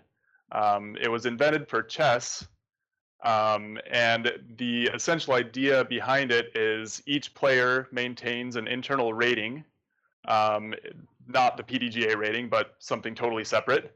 Um, and as they play games, as they play events, their rating goes up or down depending on how they perform in those events. So if they outperform expectations, their rating goes up. If they underperform, their rating goes down. And the amount that their rating goes up or down is proportional to how far they outperform or underperform expectations. So if you go play a chess match against somebody who's way worse than you and you crush them, then sure you you get some points, but barely any. Um, but if you have if you score a great upset against the best chess player in the world, uh, then your rating goes up by quite a bit. Um, so that's the basis behind our system. And it's not exactly the same ELO system as chess. The, the problem there is ELO for chess is developed specifically for two player games, one versus one. mm-hmm. and disc golf obviously is a mini versus mini game. Um, so we kind of reinvented that algorithm from the ground up to accommodate for uh, the many versus many um, scenario. Uh, but it's the same idea. If you if you finish better than your expectation, then your rating goes up, proportional to how much better you uh, you finish. Okay, so at this point in the development of this, because it's fairly new, it it seems pretty subjective, because yeah, we have stats but the reality is, I feel like at this point, we're saying, did they perform better? Did they not? What are we basing that off of right now? Because are we developing that? Are we tracking it? Is it going to keep getting better? Is right now, would you say, what would you grade right now as performance? Like, how is it playing out? Do you think it's accurate right now? Right. So, so the metric that we base um, strength of field or or performance or expected finish on is the system itself. So the way that it works is uh, we go back in time uh, for a while and, and we pretend that everybody's exactly the same. And then we run this algorithm uh, against all of the events that have been played and people kind of filter out uh, into their into their places. So um, if somebody just goes on a goes on a tear and wins 10, 10 events in a row, they're going to rise up. Their rating is going to go up, and therefore they're going to be considered a better player. So it's all this this internal uh, measurement, uh, the system playing against itself. Hmm. So, right, uh, one of your questions was about strength of field. Um, at the moment, we don't have a way to put just a number on the strength of field for a particular tournament. Mm-hmm. Um, that's something that that we've been thinking about developing and trying to develop, um, which would be great to see. Like, you know, if we could compare silver series versus elite series and say well this event even though it was a silver series it had a stronger field than this this elite series or something like that yeah nick you're, you're I, cut you off earlier. You you don't have a lot to say about stats usually. Do you have a question? No, so that's I, I, was gonna yeah I was gonna say I kind of had a lot of questions for Eagle in our interview, and that's why I'm more than fine. Matt's Matt Graham is more the stat guy when it comes to both him and I. And so I'm more just here okay. soaking it in the information, just how it's all built. But I, I was just going to say we did find out recently that Eagle jumped up into that number one spot. And uh, our stat guys from Statmando, they always give us, you know, some show notes, and they had him at number two. So it must have been just some point, some point today that um, the flip flop yep. happened. So yeah, so we update rankings uh, as soon as every event is completed. I think there were some uh, scorecards getting verified a little bit late after mm-hmm. DGLO, so uh, we upgraded them or we updated them uh, kind of Sunday evening, Sunday night. Nice, very cool. Awesome. So my brain's going through all these things because I've talked to multiple ranking system developers, let's say and I've had hours of conversations relating to all the variables. I mean, and you're a you have a PhD in data science, is that correct? Uh, PhD in math. In math. Here, here's the thing. I I have no chance. Like I, that's not me. But I like to think, and I have a few questions on this. Like, I'm sure you have something planned in there for like anomalies, right? Paul McBeth hurts his ankle, but he decides to play it out. Like, does somebody get a million points for beating him? You know? Yeah, yeah, good question. So um, a couple a couple points on that. Um, first of all, if he does break his ankle and decide to keep playing, um, then yes, anybody that beats him is going to get a boost. Um, however, there are a couple things mitigating that. Um, one of them is um, the underlying probability distribution for for what we say is player skill, which is kind of a nebulous term, uh, but we assume that that probability distribution is skew right. And what that means is uh, we expect that underperformances are going to be more common than overperformances. It's it's really hard to win a disc golf tournament. Uh, it's a lot more common to play a little bit under uh, your expectation than it is than it is to play over your expectation. So that's we're already assuming that as an underlying under, underlying thing in this system. Um, and that what that means is if Paul does tank a tournament, maybe it's because he broke his ankle, maybe it's because he's just feeling bad that day for whatever reason. Um, he's not going to drop in the rankings nearly as much as somebody might be able to shoot up if uh, if they score an incredible upset. Um, another thing that's that's mitigating this, and and this just kind of comes out of the math, um, is um, let's say it's Paul and Eagle at the top, and everybody else in the tournament is is kind of lower tier. It's Paul and Eagle basically in the tournament, and everybody else is a little bit worse. Um, if it's just Paul and Eagle at the in the end, Eagle wins, Paul gets second, then Eagle is going to get a bigger boost than if Paul tanked the tournament and came in 50th. Um, somehow it comes out of the math that um, it, it kind of detects these tankings. Eagle Eagle isn't going to get nearly as favorable of an update if Paul just Paul just tanks and, and does really mm-hmm. poorly as as if they uh, were neck and neck. Yeah. Okay. So there's a lot of questions coming in the chat here. I want to try to cover as much as we can in the short time that we have with you guys. Um, so I want to get this one out of the way. It's been out there. It's been all over the internet.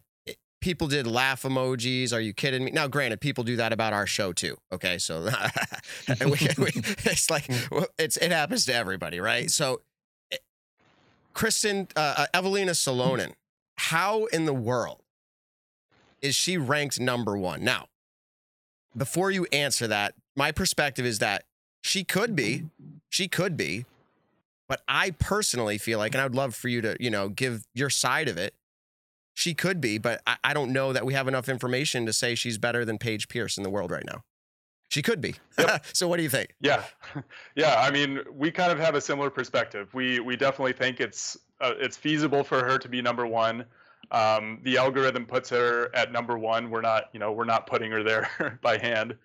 Um, uh, a little bit of a disclaimer. Um, you know, obviously, U.S. and European players, with a few exceptions, have not been playing against each other. So um, we we don't know for certain. We we do have a little bit of uncertainty in our system um, uh, when it comes to European versus uh, U.S. players.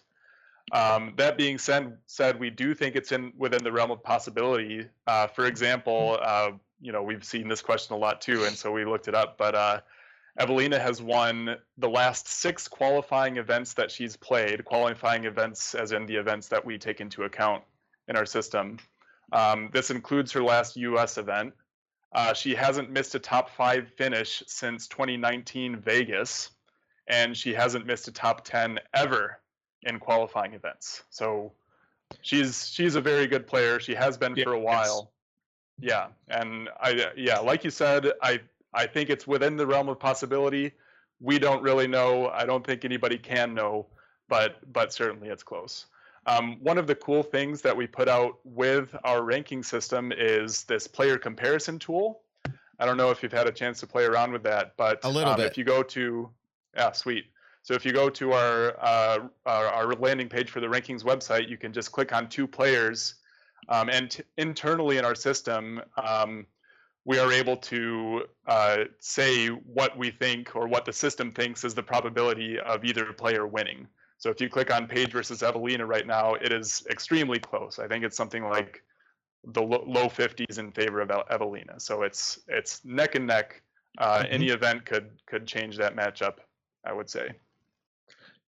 Okay. Yeah, I think especially that's that's the matchup that we kind of want to see all year right now. Yeah. And I, I was kind of like, you know, a lot of people I think in the world who use the UDisc app was kind of like, okay, how can we really tell that Eveliina is number one in the world? But I guess if it goes off of those qualifying events that you're talking about, and then the stat if she's never missed a top 10 at any of the qualifying events, or she's been top five in a large, large majority of them, I mean, that's pretty insane in and of itself.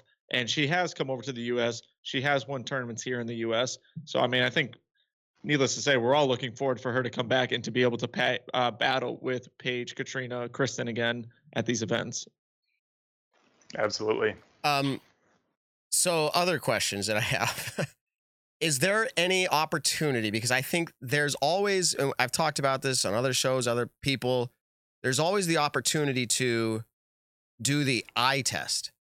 And so, like, what I see happening makes me shake my head and go, I can't I can't have a ranking system put Eveliina there. It could, but like based off of everything I've seen this year, like I can't do that. And is there a way to put in there? And I'm just picking on them because I feel like that's one of the more standout opportunities to pick on right now. again, Eveliina, I, I I love her. Like she's awesome. She's a great disc golfer. I think she could be. Just for sake of conversation, is there any way to incorporate into your ranking system as a math guy the eye test where you have a select 20, 30, 40, 50 people inside the UDisc fold who can give a vote thumbs up or thumbs down on something and it gives it just a percentage tick, add it into your math algorithm and says enough people feel like that's not right, we're going to bump it down. Is there anything like that?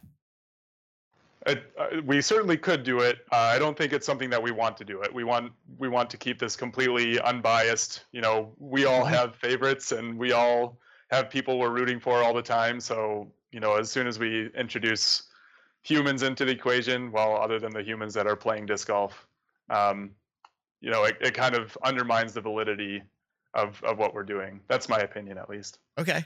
Yeah, I, I, would, would completely agree with that. It's kind of you're letting the math actually make the decision rather than the biasness like you were talking about. So yeah, don't don't allow a thumb ticker of an up or down. don't do But it. but Nick, now I'm going to debate Nick just for a minute here. Who's better, LeBron or Jordan? Now, don't answer that because that's a conversation that will go on forever, according to most people. Yeah. If you look at the math, people will say it's one way.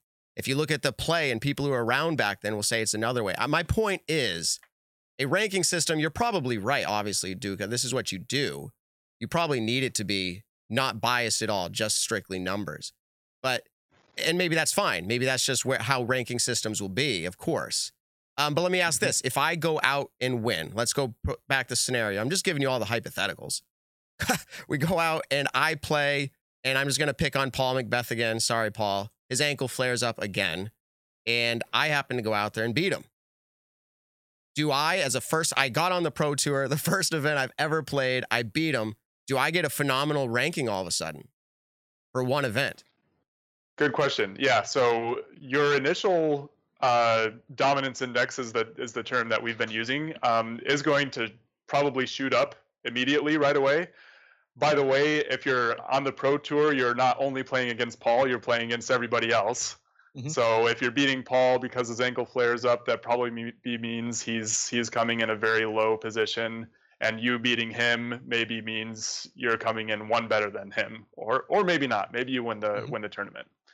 Um, it could totally happen. So um, we want one thing that we wanted to do was we wanted to separate out uh, the math aspect from the qualifying aspect. So we have kind of a totally separate system which determines whether you appear on the rankings list. So if you go out and play a single pro tour event, that's not going to get you on the list. It's going to get you an internal rating, this dominance index, but you're not going to appear on our website yet.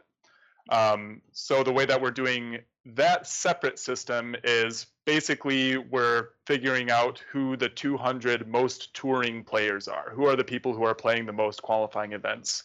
Um, and you know, there's a separate formula for this, and we give some grace points for various things. Um, but essentially, we're just trying to figure out who's playing the most. Those are the people who should make the list. So if you play a single event, you're not getting on yet. I'll tell you this, Matt. I am on the list. I don't know if you oh. know that. Oh, I think I do. so where are you? Where are you at, Nick? Come on, 113. one thirteen. Yep. All right. But I'm actually really excited about that because I am playing the MVP Open and the GMC, which are both tournaments that I'm absolutely obsessed with. So hopefully I'll see that pop that top 100. That's kind of now a personal goal of mine. So thank you. Perfect. Sweet. I hope you make it. Thank you. All right. Just a very few more questions here. Um, I see on the chat, I think a question about the strength of the event. If you win worlds, are you ranking majors higher than you are disc golf pro tours? Does an A tier count? Um, and what if it's only an A tier? And again, I don't know what your criteria is, but what if it's only an A tier, but it is like a long standing? Let's just say something crazy happens. USDGC gets knocked down. It's not a major anymore. Um, do we still hold that event? Like, is would there be a, again? Would there be a decision board or a committee that's like, yeah, we got to keep this event? You know, like what what's how does that work for strength of event? Yeah, good question. So um, I'll give you the list. So the list of events that we include are majors, uh, Pro Tour, Elite and Silver Series, national tours, uh, Euro tours. Uh, Euro Tour has been canceled for last year and this year, but um, that's on our list. uh, the Prodigy Disc Pro Tour events, uh, the European Disc Golf Championships, and the Throw Pink Women's Disc Golf Championship, which I believe is starting this year. So that's our list of events. A tiers, if it's just an A tier and nothing else, if it's not on one of those qualifying tours, then then we don't count those. Um, it's a good question about you know if a long-standing pro tour or silver series or whatever or national tour event gets knocked down to an A tier, will we include it? Um, I'd say we'd have to handle that on a case-by-case basis, but probably no. We want we want to make as few modifications as we can. Again, partly to keep the bias out of things. We want we want this to be a totally data-driven process. Um, let's see. So so your other question was about weighting. Are we weighting majors more um, than Silver Series, for example? Um, and there are two sides of that. One side is for this: can you make the list? Can you make it on the page? Um, on that side of the equation, yes, we weight uh, we weight majors as as worth two regular events, basically. Uh, most events are worth one, and Silver Series are worth a half. Um, that's just to get you on the list. So if you play a Silver Series, you get a half point towards getting on the list. Uh, it has nothing to do with strength of field or uh, what we think is your skill level, uh, your dominance index. So the other side of the equation is is exactly that: your dominance index, your your our estimate of your skill level. Um, in that case, we don't weight by tier at all. Uh, we just have this internal system. So this this system knows who's there, who's playing an event, and it has an opinion of how skilled they are. Um, so you know it it has sort of an internal measure of how strong the field is. Uh, for example, most silver series will be missing some of the best players in the world, some of the top five, many of the top five or top ten, um, whereas most of the elite series will have a lot more of them, and the system will will recognize that if you win an elite series, your ranking is going to be more favorable than if you win a silver series. It's going to go up either way. That's one of the things mm-hmm. we wanted to make sure of. If you win an event, you're not losing losing dominance index. You're always going to go mm-hmm. up if you win, but it's going to go up more against uh, a better field as determined by the system itself. Mm-hmm. mm-hmm. Now, does strokes does the dominance of your win have anything to do with it? In a sense of like, if you if Eagle goes and plays an event against all the best players in the world, if he wins it by one, is it the same as if he won it by seven? Does that no. have, okay? Okay. Great cool. question. So. Just... Stroke, strokes are completely out. Um, that's cool. another thing that we wanted to make sure of from the get go. Um, you know, if you win by 10 strokes or you win by one stroke, your payout's the same, your trophy's the same size. Cool. you know, yeah, yeah. Nope, you you want to be sense. able to lay lay up with a two stroke lead and tap in your putt instead of trying to run it from 40 feet. Nice. And so that's the cool thing about you guys' ranking system versus the rating system in disc golf because that one layup that that person potentially does on 18 can cost that's, them an eight and a half point rating, exactly. you know, per stroke. And so I like that. It's very structured, and it seems like. Do you? I guess my question would be: Have you? Obviously, this is an improvement, and you're improving on it every single day. Have you found there to be any flaws in it yet? That is something that you really do want to improve on. Good question. Um, with the system itself, um, I'd say the only the only major well potential flaw I guess is is the European versus US US thing. Again, we're we're not 100% certain of that about that, though we think it's feasible. So mm-hmm. um, the the good thing is once U.S. and European players start playing against each other more, the system is going to self-correct. So um, we think it's good right now. Once competition is back on, then then it's going to self-correct. Um, if we do see any, you know, any other flaws pop up, then we're definitely going to be taking a look at them. If we want to make this the best, the best thing out mm-hmm. there, just like everything we do. So, mm-hmm. um, yeah, we're going to be monitoring uh, this thing closely. Um, we keep an eye on its accuracy. Um, how good is, is it at um, at getting head-to-head matchups correct? How good is it at predicting the top five finishers, even the winner of an event, uh, top ten finishers, all of that stuff. It, nice. the chat goes, I'm a little bit worried about how they're talking like the math behind this is alive.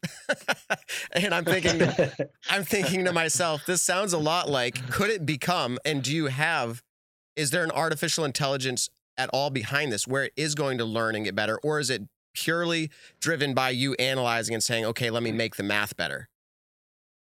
Yep, it's just going to be purely driven by by that. You can actually see the formula. We published the formula in one of our blog posts. I think there's a link from from the landing page, um, but you can Hmm. go look at that formula yourself.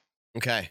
And Cool. then so one day UDisc rankings aren't going to try to take over the world in artificial intelligence attack. Like It'll be a while. I I, I think Tesla's going to beat us to that. so. Yeah, they've they've done some pretty cool stuff. Um, I keep saying final question, but maybe this is, and I'll let Nick have one if he has one.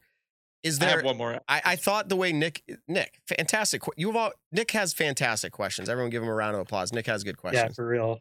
Um, I love I love the flaw question too. yeah, that was like I just thought of it. I, want to see the amazing. negatives and everything. This is way beyond. This is way beyond my realm of understanding of like what you guys do with everything. So I'm like, okay, what's a flaw that I can attack them on? and of course, literally the only thing is, women uh, or the Europeans aren't competing against the Americans all the time yet. And so, I mean, Right, you guys are doing incredible. So Matt, go ahead. Yeah. And so my questions paled in compare. I was like, yeah, that was awesome. So, but here's here's a thought. You're strictly basing rankings off of performance over competitors. There's no element. Is there an element to make a player worth more to beat? Okay, so like um you talked about yes, like if they're performing better, it makes them worth more, but is there any performance to like hey, this player eh, I'm trying to think how to say this. They're scrambling really good, they're putting really good, they're dri- if they were doing that though, I'm I'm playing this question out as I talk. If they're doing that, then they're they're obviously performing and finishing better as well. So maybe that was a stupid question. It- there's no element of like how their stats are playing out, giving them strength, right? Right, I see what you mean, and and the answer is no. It's based purely on finishing position. Okay, cool. I guess I guess my final question will be it's off the topics of your ranking system. I'm more curious now because there in a sense is similarities and we brought this up is the actual PDGA ratings.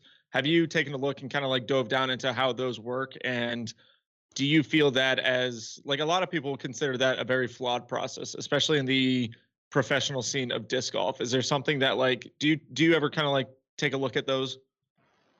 Yeah, good question. Um, so our perspective about PDGA ratings is um, that they're they're actually very good at what they were designed to do, which is to separate people into into divisions. Right? Mhm. They're they're very good at at sort of the middle tier of player, the recreational player, you know, the player who's going out and playing all of their local events. Um, and and they do a pretty good job at saying, yeah, you should be playing in the open division. Yeah, you should be Mhm. playing in the advanced division. Um, it starts to get a little bit fuzzy at the very top, and that's exactly where uh, we wanted to fill this gap. We wanted we wanted to rank the best players in our sport. Cool. And then I I'll kind of follow it up with this. Why do you think it's taken so long for a solid ranking system to kind of come out in disc golf? Do you feel like other people don't consider that kind of a necessity when a lot I think of the outside world would consider that a necessity? You know, what are your takes on that? Yeah, that's that's a good question too. Um, for me, I suppose there are you know there are a lot of ways that uh, disc golf uh, has matured recently as as a sport, and there are a lot of ways that it still has to mature recently as a sport or uh, upcoming as a sport. Mhm. Um, and I I think you know a world ranking system is is just one small piece of the puzzle. Um, it's just one step uh, towards getting disc golf more legitimized and and you know into the public sphere. Absolutely. Are you gonna start betting on players? I feel like I'd have an unfair advantage. That's good though. I mean, as long as it's legal. I'll be I'll be calling you with yo. Who do I bet on this week? Like, what's up?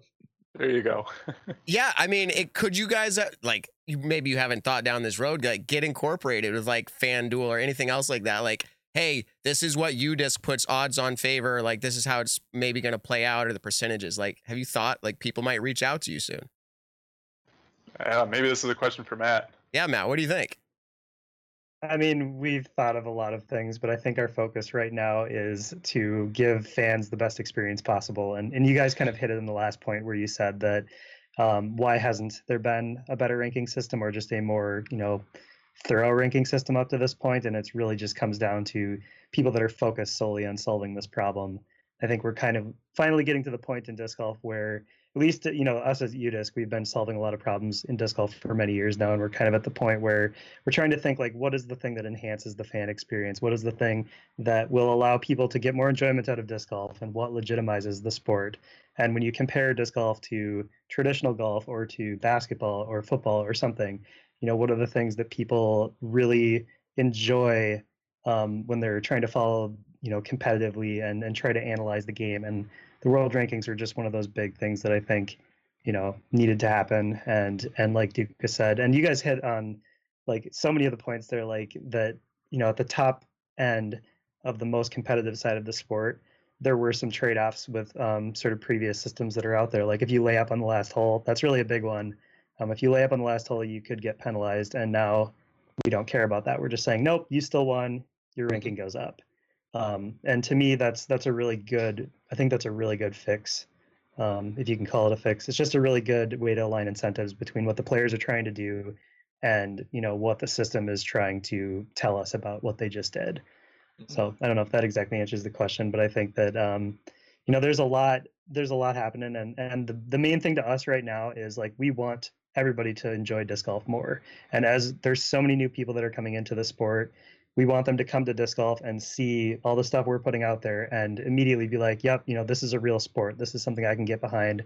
I want to go play more. I want to go pay you know 50 70 80 bucks to go to a big tournament for the whole weekend and spectate and that to become sort of a normal thing because that is what is going to make the sport just bigger and better um, and and who knows what the future will be but i think we're all very excited to just see the influx of people and just you know everybody looking to disc golf now is like you know this this real legitimate thing that people do that isn't you know there's connotations and just things in the past. Disc golf was always sort of you always had to explain to people what you're doing. Like mm-hmm. i play disc golf what is that? And now it's i play disc golf. Oh i saw that on espn the other day. Or oh you know i heard about that that holy shot or whatever it ends up being. You know like there's all these big events that are just kind of culminating in just you know putting this kind of laser focus on the sport. And the more that we can do to help people get a better experience the happier we're going to be and i think the better off we're all going to be in the end.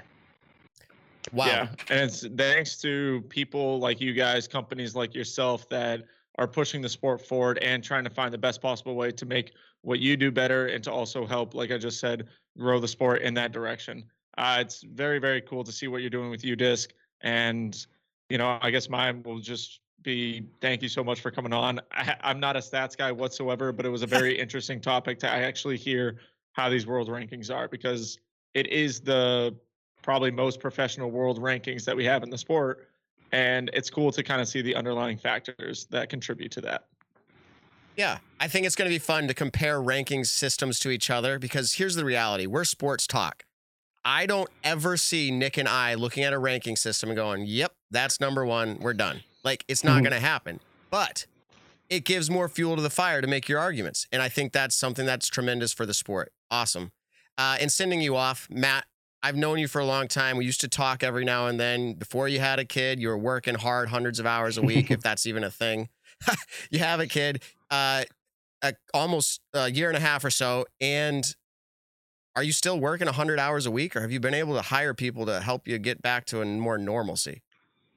Our team has, has definitely grown a bit um, over the last year and a half, which has been great because, like you said, I have I have a 15 month old uh, son mm-hmm. now named Milo, who is uh, he deserves my time. So I have found ways to not quite work as much as I used to. And um, while I'm on the subject, I need to give a huge shout out to just the whole team. It's been incredible to build a team of people that are so passionate about the sport and that have you know given up um, other jobs in other fields to to work in disc golf full time and to just bring everything you know to a higher and more professional level. And and Doeke is just a great example of some of the amazing things I think that the team is going to be able to do and has already done. Um, just what a great addition to the team to have somebody so passionate who wants to, you know, solve these problems um, and really put, you know, a, a full time focus on it. That's that's really what it takes to to bring the sport to the next level. I think. Um, mm-hmm. And we're just we're really really happy and fortunate to be in this position, and and we really thank everybody who has helped us get here and continues to support us because really in the end we want to put out the best thing that we possibly can because we are disc golfers and everybody that works at UDisc is a disc golfer and we're all catching rounds you know in the middle of the week because that's that's something that we want to do, um, and it, helps reinforce sort of our love for you know work, if you can call it work. Mhm. Um, it's still it's still we're still doing a lot of hard stuff and putting in many hours, but at the same time, um, you know, watching the reward of our friends enjoying stuff and, and the world and the disc golf world growing, it's just it's incredible. There's just nothing that any of us would rather be doing. Hopefully, I can speak on behalf of everybody on the team, but I think that that's that's pretty much true. Uh, I think we've we've hired everybody with that same mindset. awesome. cool. And sending you off, is cryptocurrency payouts going to be a thing through you Discover? No, yes, no. Just a simple no. All right, cool. Yeah, I don't know about that. I mean, I just I think that uh, we're we're focused on other things Yeah. for now. So awesome. Everyone wants to know what the Very discs cool. are behind you, but I think we'll just let them bombard you in messages to find out what they are. Um, all right.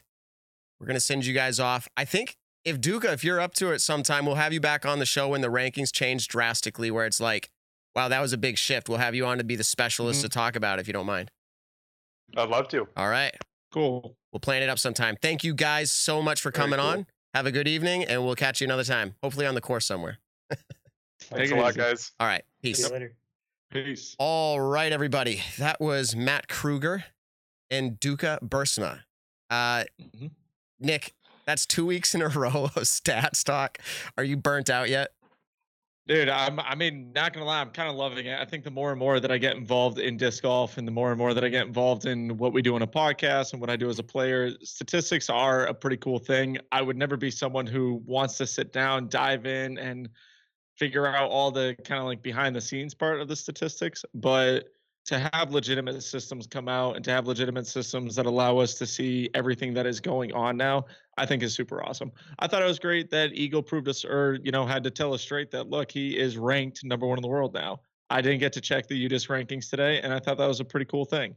So I actually, and that's funny you say that. I liked the way that played out where Eagle got to tell us, actually, guys. that's that's happened before too. Uh, I forget who it was in an interview, but I they were like, no, no, no, actually, I am the person.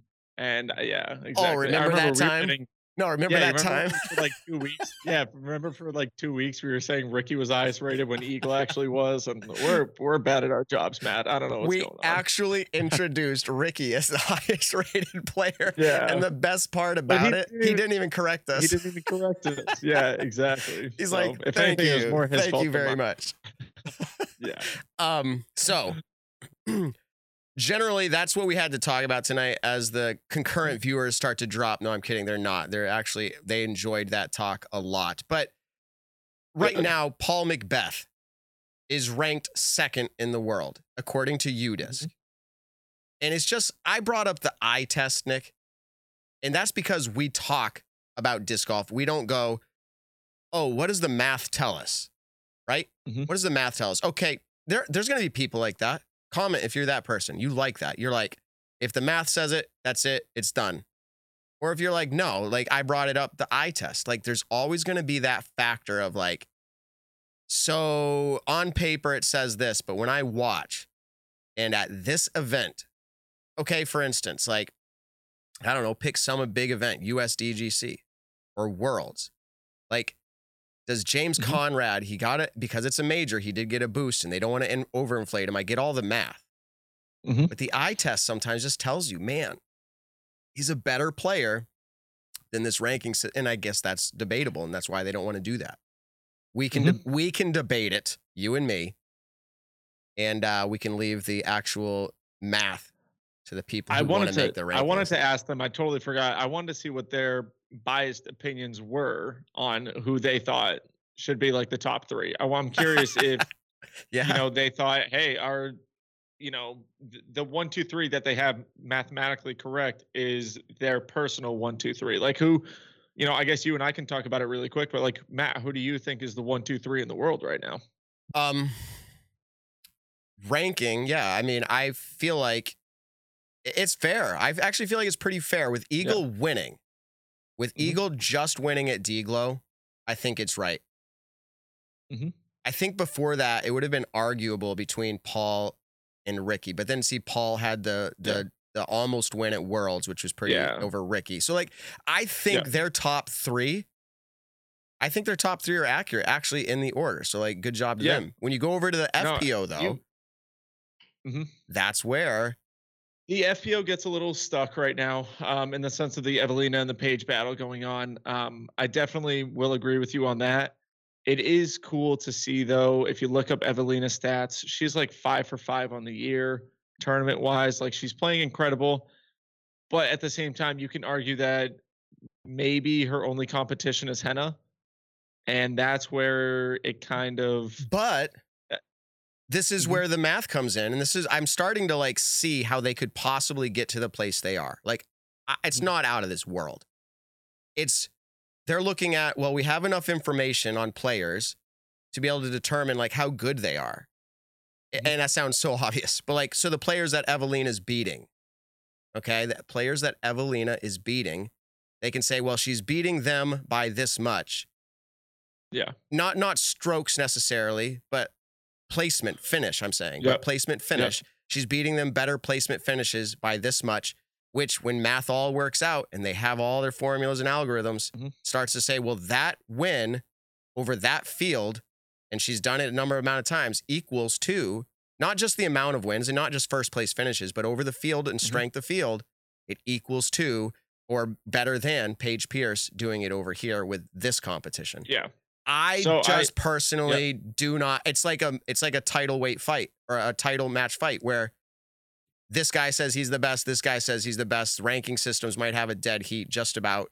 Let's have them go head to head. That's what I want to know. You know, that's what I want to see, and that's going to happen. Yeah, it's it- going to happen. Yeah, it it eventually will happen. There's no doubt about that. I, I'm kind of looking at Eveliina's stats really quick, and you know, to start out the year, her first tournament she won by four strokes. Second tournament five strokes.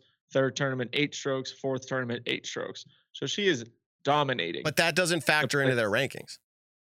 No, no, no, no. I get, I get that. I'm just saying when we're talking about our own personal, Yeah. like kind of biasness. Like I look at Eveliina's stats this year, and I'm like, wow, those are actually pretty insane. She's averaging above her rating at a majority of her events. She's playing under par at a majority of her events, and so I can look at it and say, look, she, from what I've seen in the past and what I'm kind of seeing this year, is she does deserve to have that one through three spot. You can, I like for me personally, I cannot give her the number one because I haven't seen her compete against the Paiges, the Kristins, the Catrinas, the Haileys, you know, this year, whether it was on European soil or on American soil, either or. So it's kind of tough too. But then at the same time, you look at that and you say, look, Paige is having a great season and she might be ranked number one at one point, but like she hasn't beaten Eveliina yet. So Here's for the, FPO yeah. side, it's definitely skewed. It's kind of like an asterisk. I would say it right now. Well- like is the number one. The math is saying how UDisc is doing the math legitimate. She is the number one player. I and as I said, leading into that conversation, we've got European listeners over there. Mhm. No disrespect. I think the competition that Eveliina brings is amazing. I've watched, I've actually uh, filmed her. I filmed her catch cam, catching her disc coming in. I know how excellent of a player she is. I just think it's very hard, even for math. This will be my final thing. To say that somebody is better than the other person when there are so many variables, including in the last year, no head to heads. If Mhm. Eveliina came over and didn't beat Paige, would I automatically say that Paige was better? Not right away. I would say let's play it out through the season. If Eveliina could play out a full season over here, or Paige could go over to Europe and play out a full season, that's when I Mhm. would say. And again, I'm basing it off of the eye test, the field test. What does it look like? I, I Mhm. think I need more time to see them going, as I, I would say, head to head. I think math can get us close, but I don't Yep. think it's close enough where I feel comfortable saying for sure. And I bet you, I bet you, and this is my last sentence. If Eveliina was asked the question, is she the best ranked player in the world? She'd say, you just says so. I don't think she would say Mm. for sure that she feels that way. But maybe we should Mhm. have her on. Yeah, I'm kind of looking just quickly at more of a head-to-head style between Paige and Eveliina, and this is dating back to 2020. They played in two different Pro Tour events against each other. That being Memorial, Paige Pierce took it down, actually beating Eveliina by 22 strokes at that event. But then Eveliina, a few weeks afterwards, taking down the Waco Annual Charity Open and beating Paige Pierce by 13 strokes. So I guess it's kind of like they're both incredible players. We haven't seen enough of them battling each other. So and that's what I'm gonna that I, in the future is what I'm ex- um, excited to see. I'm calling out the chat, and I don't do this, and it usually ends the show on a sour note. But here we go. People, I'm not even saying I've I've used Paige a lot here, but let's look. I mean, look at the FPO rankings. I'm not even saying that Paige has to be the number one. Um, I know Eveliina wasn't here for Worlds, but Kristin was, Paige was, Hailey was, all the top names, and who won it? Who won it? It was Catrina Allen. Catrina Allen. Okay, and Catrina Allen has had a pretty good year. Um, Did did Kristin just beat Catrina Allen at DGLO? Yes, but did Mhm. it has Catrina beat out Kristin? And and my point is, we don't know. You don't know. I, I'm I'm a little worked up. You don't know me. Y- You cannot for sure. You you've got other players over there. We're just saying Eveliina. What about Henna? Yeah. What about the other Yep. names that I don't know? Kristin came over here. I'd love to see everybody come over here. I think the Mhm. FPO is an amazing place right now. Amazing. Yeah, What you're hearing from me is the excitement that we can actually talk about and debate. This has not happened in years. Who the best FPO player in the world is. What an awesome conversation. I love the European disc golf. I've been invited over there and I would love to go. I got to figure out how to let my wife and kids let me go Yeah, know, over right? and watch it and play it. It's such an epic scene over there. Um, Mhm. that's that's how I that's how I Yeah. feel about it. Really, I'm really excited. It's it's a tremendous right now. It's tremendous. I mean, FPO. if you if you look at Paige versus Kristin Tattar this year, I think they're both two and two against each other. Obviously, Catrina winning worlds. Uh, let's see. Uh, and then actually, it's two against one because she had placed Kristin had placed better than Catrina at the Des Moines Challenge. Catrina beat uh, Kristin obviously at Worlds, but then Kristin just taking DGLO. So it's two to one right now in Kristin's favor if you're talking the head to head battles um, against Catrina Allen this year. But obviously, that, you know, it's, I think that's one of the reasons why Kristin just jumped up into third place in the world rankings. So, but they both have a lot of room to go against. I mean, they actually do have a point structure on here. And I mean, Paige has Kristin by 22 points. So we'll see how the rest of these tournaments go. I'm I'm very curious to see. We've obviously we saw the power of Kristin at uh, CCR Open, and then also uh, Great Lakes Open. Let me ask you a question. Also, yeah. and, and just honest response. Um, if Paige, do you feel like Paige is? I'm trying to get it out. Do you feel like Paige is Mhm. playing to her potential that we've seen before? Like, is she playing her best? Do you feel like she's playing No. her best? Okay. Now, Um, so I would need to watch coverage a little bit more, but but no, recently I do not feel like she's playing her best. I actually felt like at Worlds she was playing very well. Um granted, obviously that last hole was kind of like you know that that was a shot that we would think we would see Paige make 99 out of 100 times.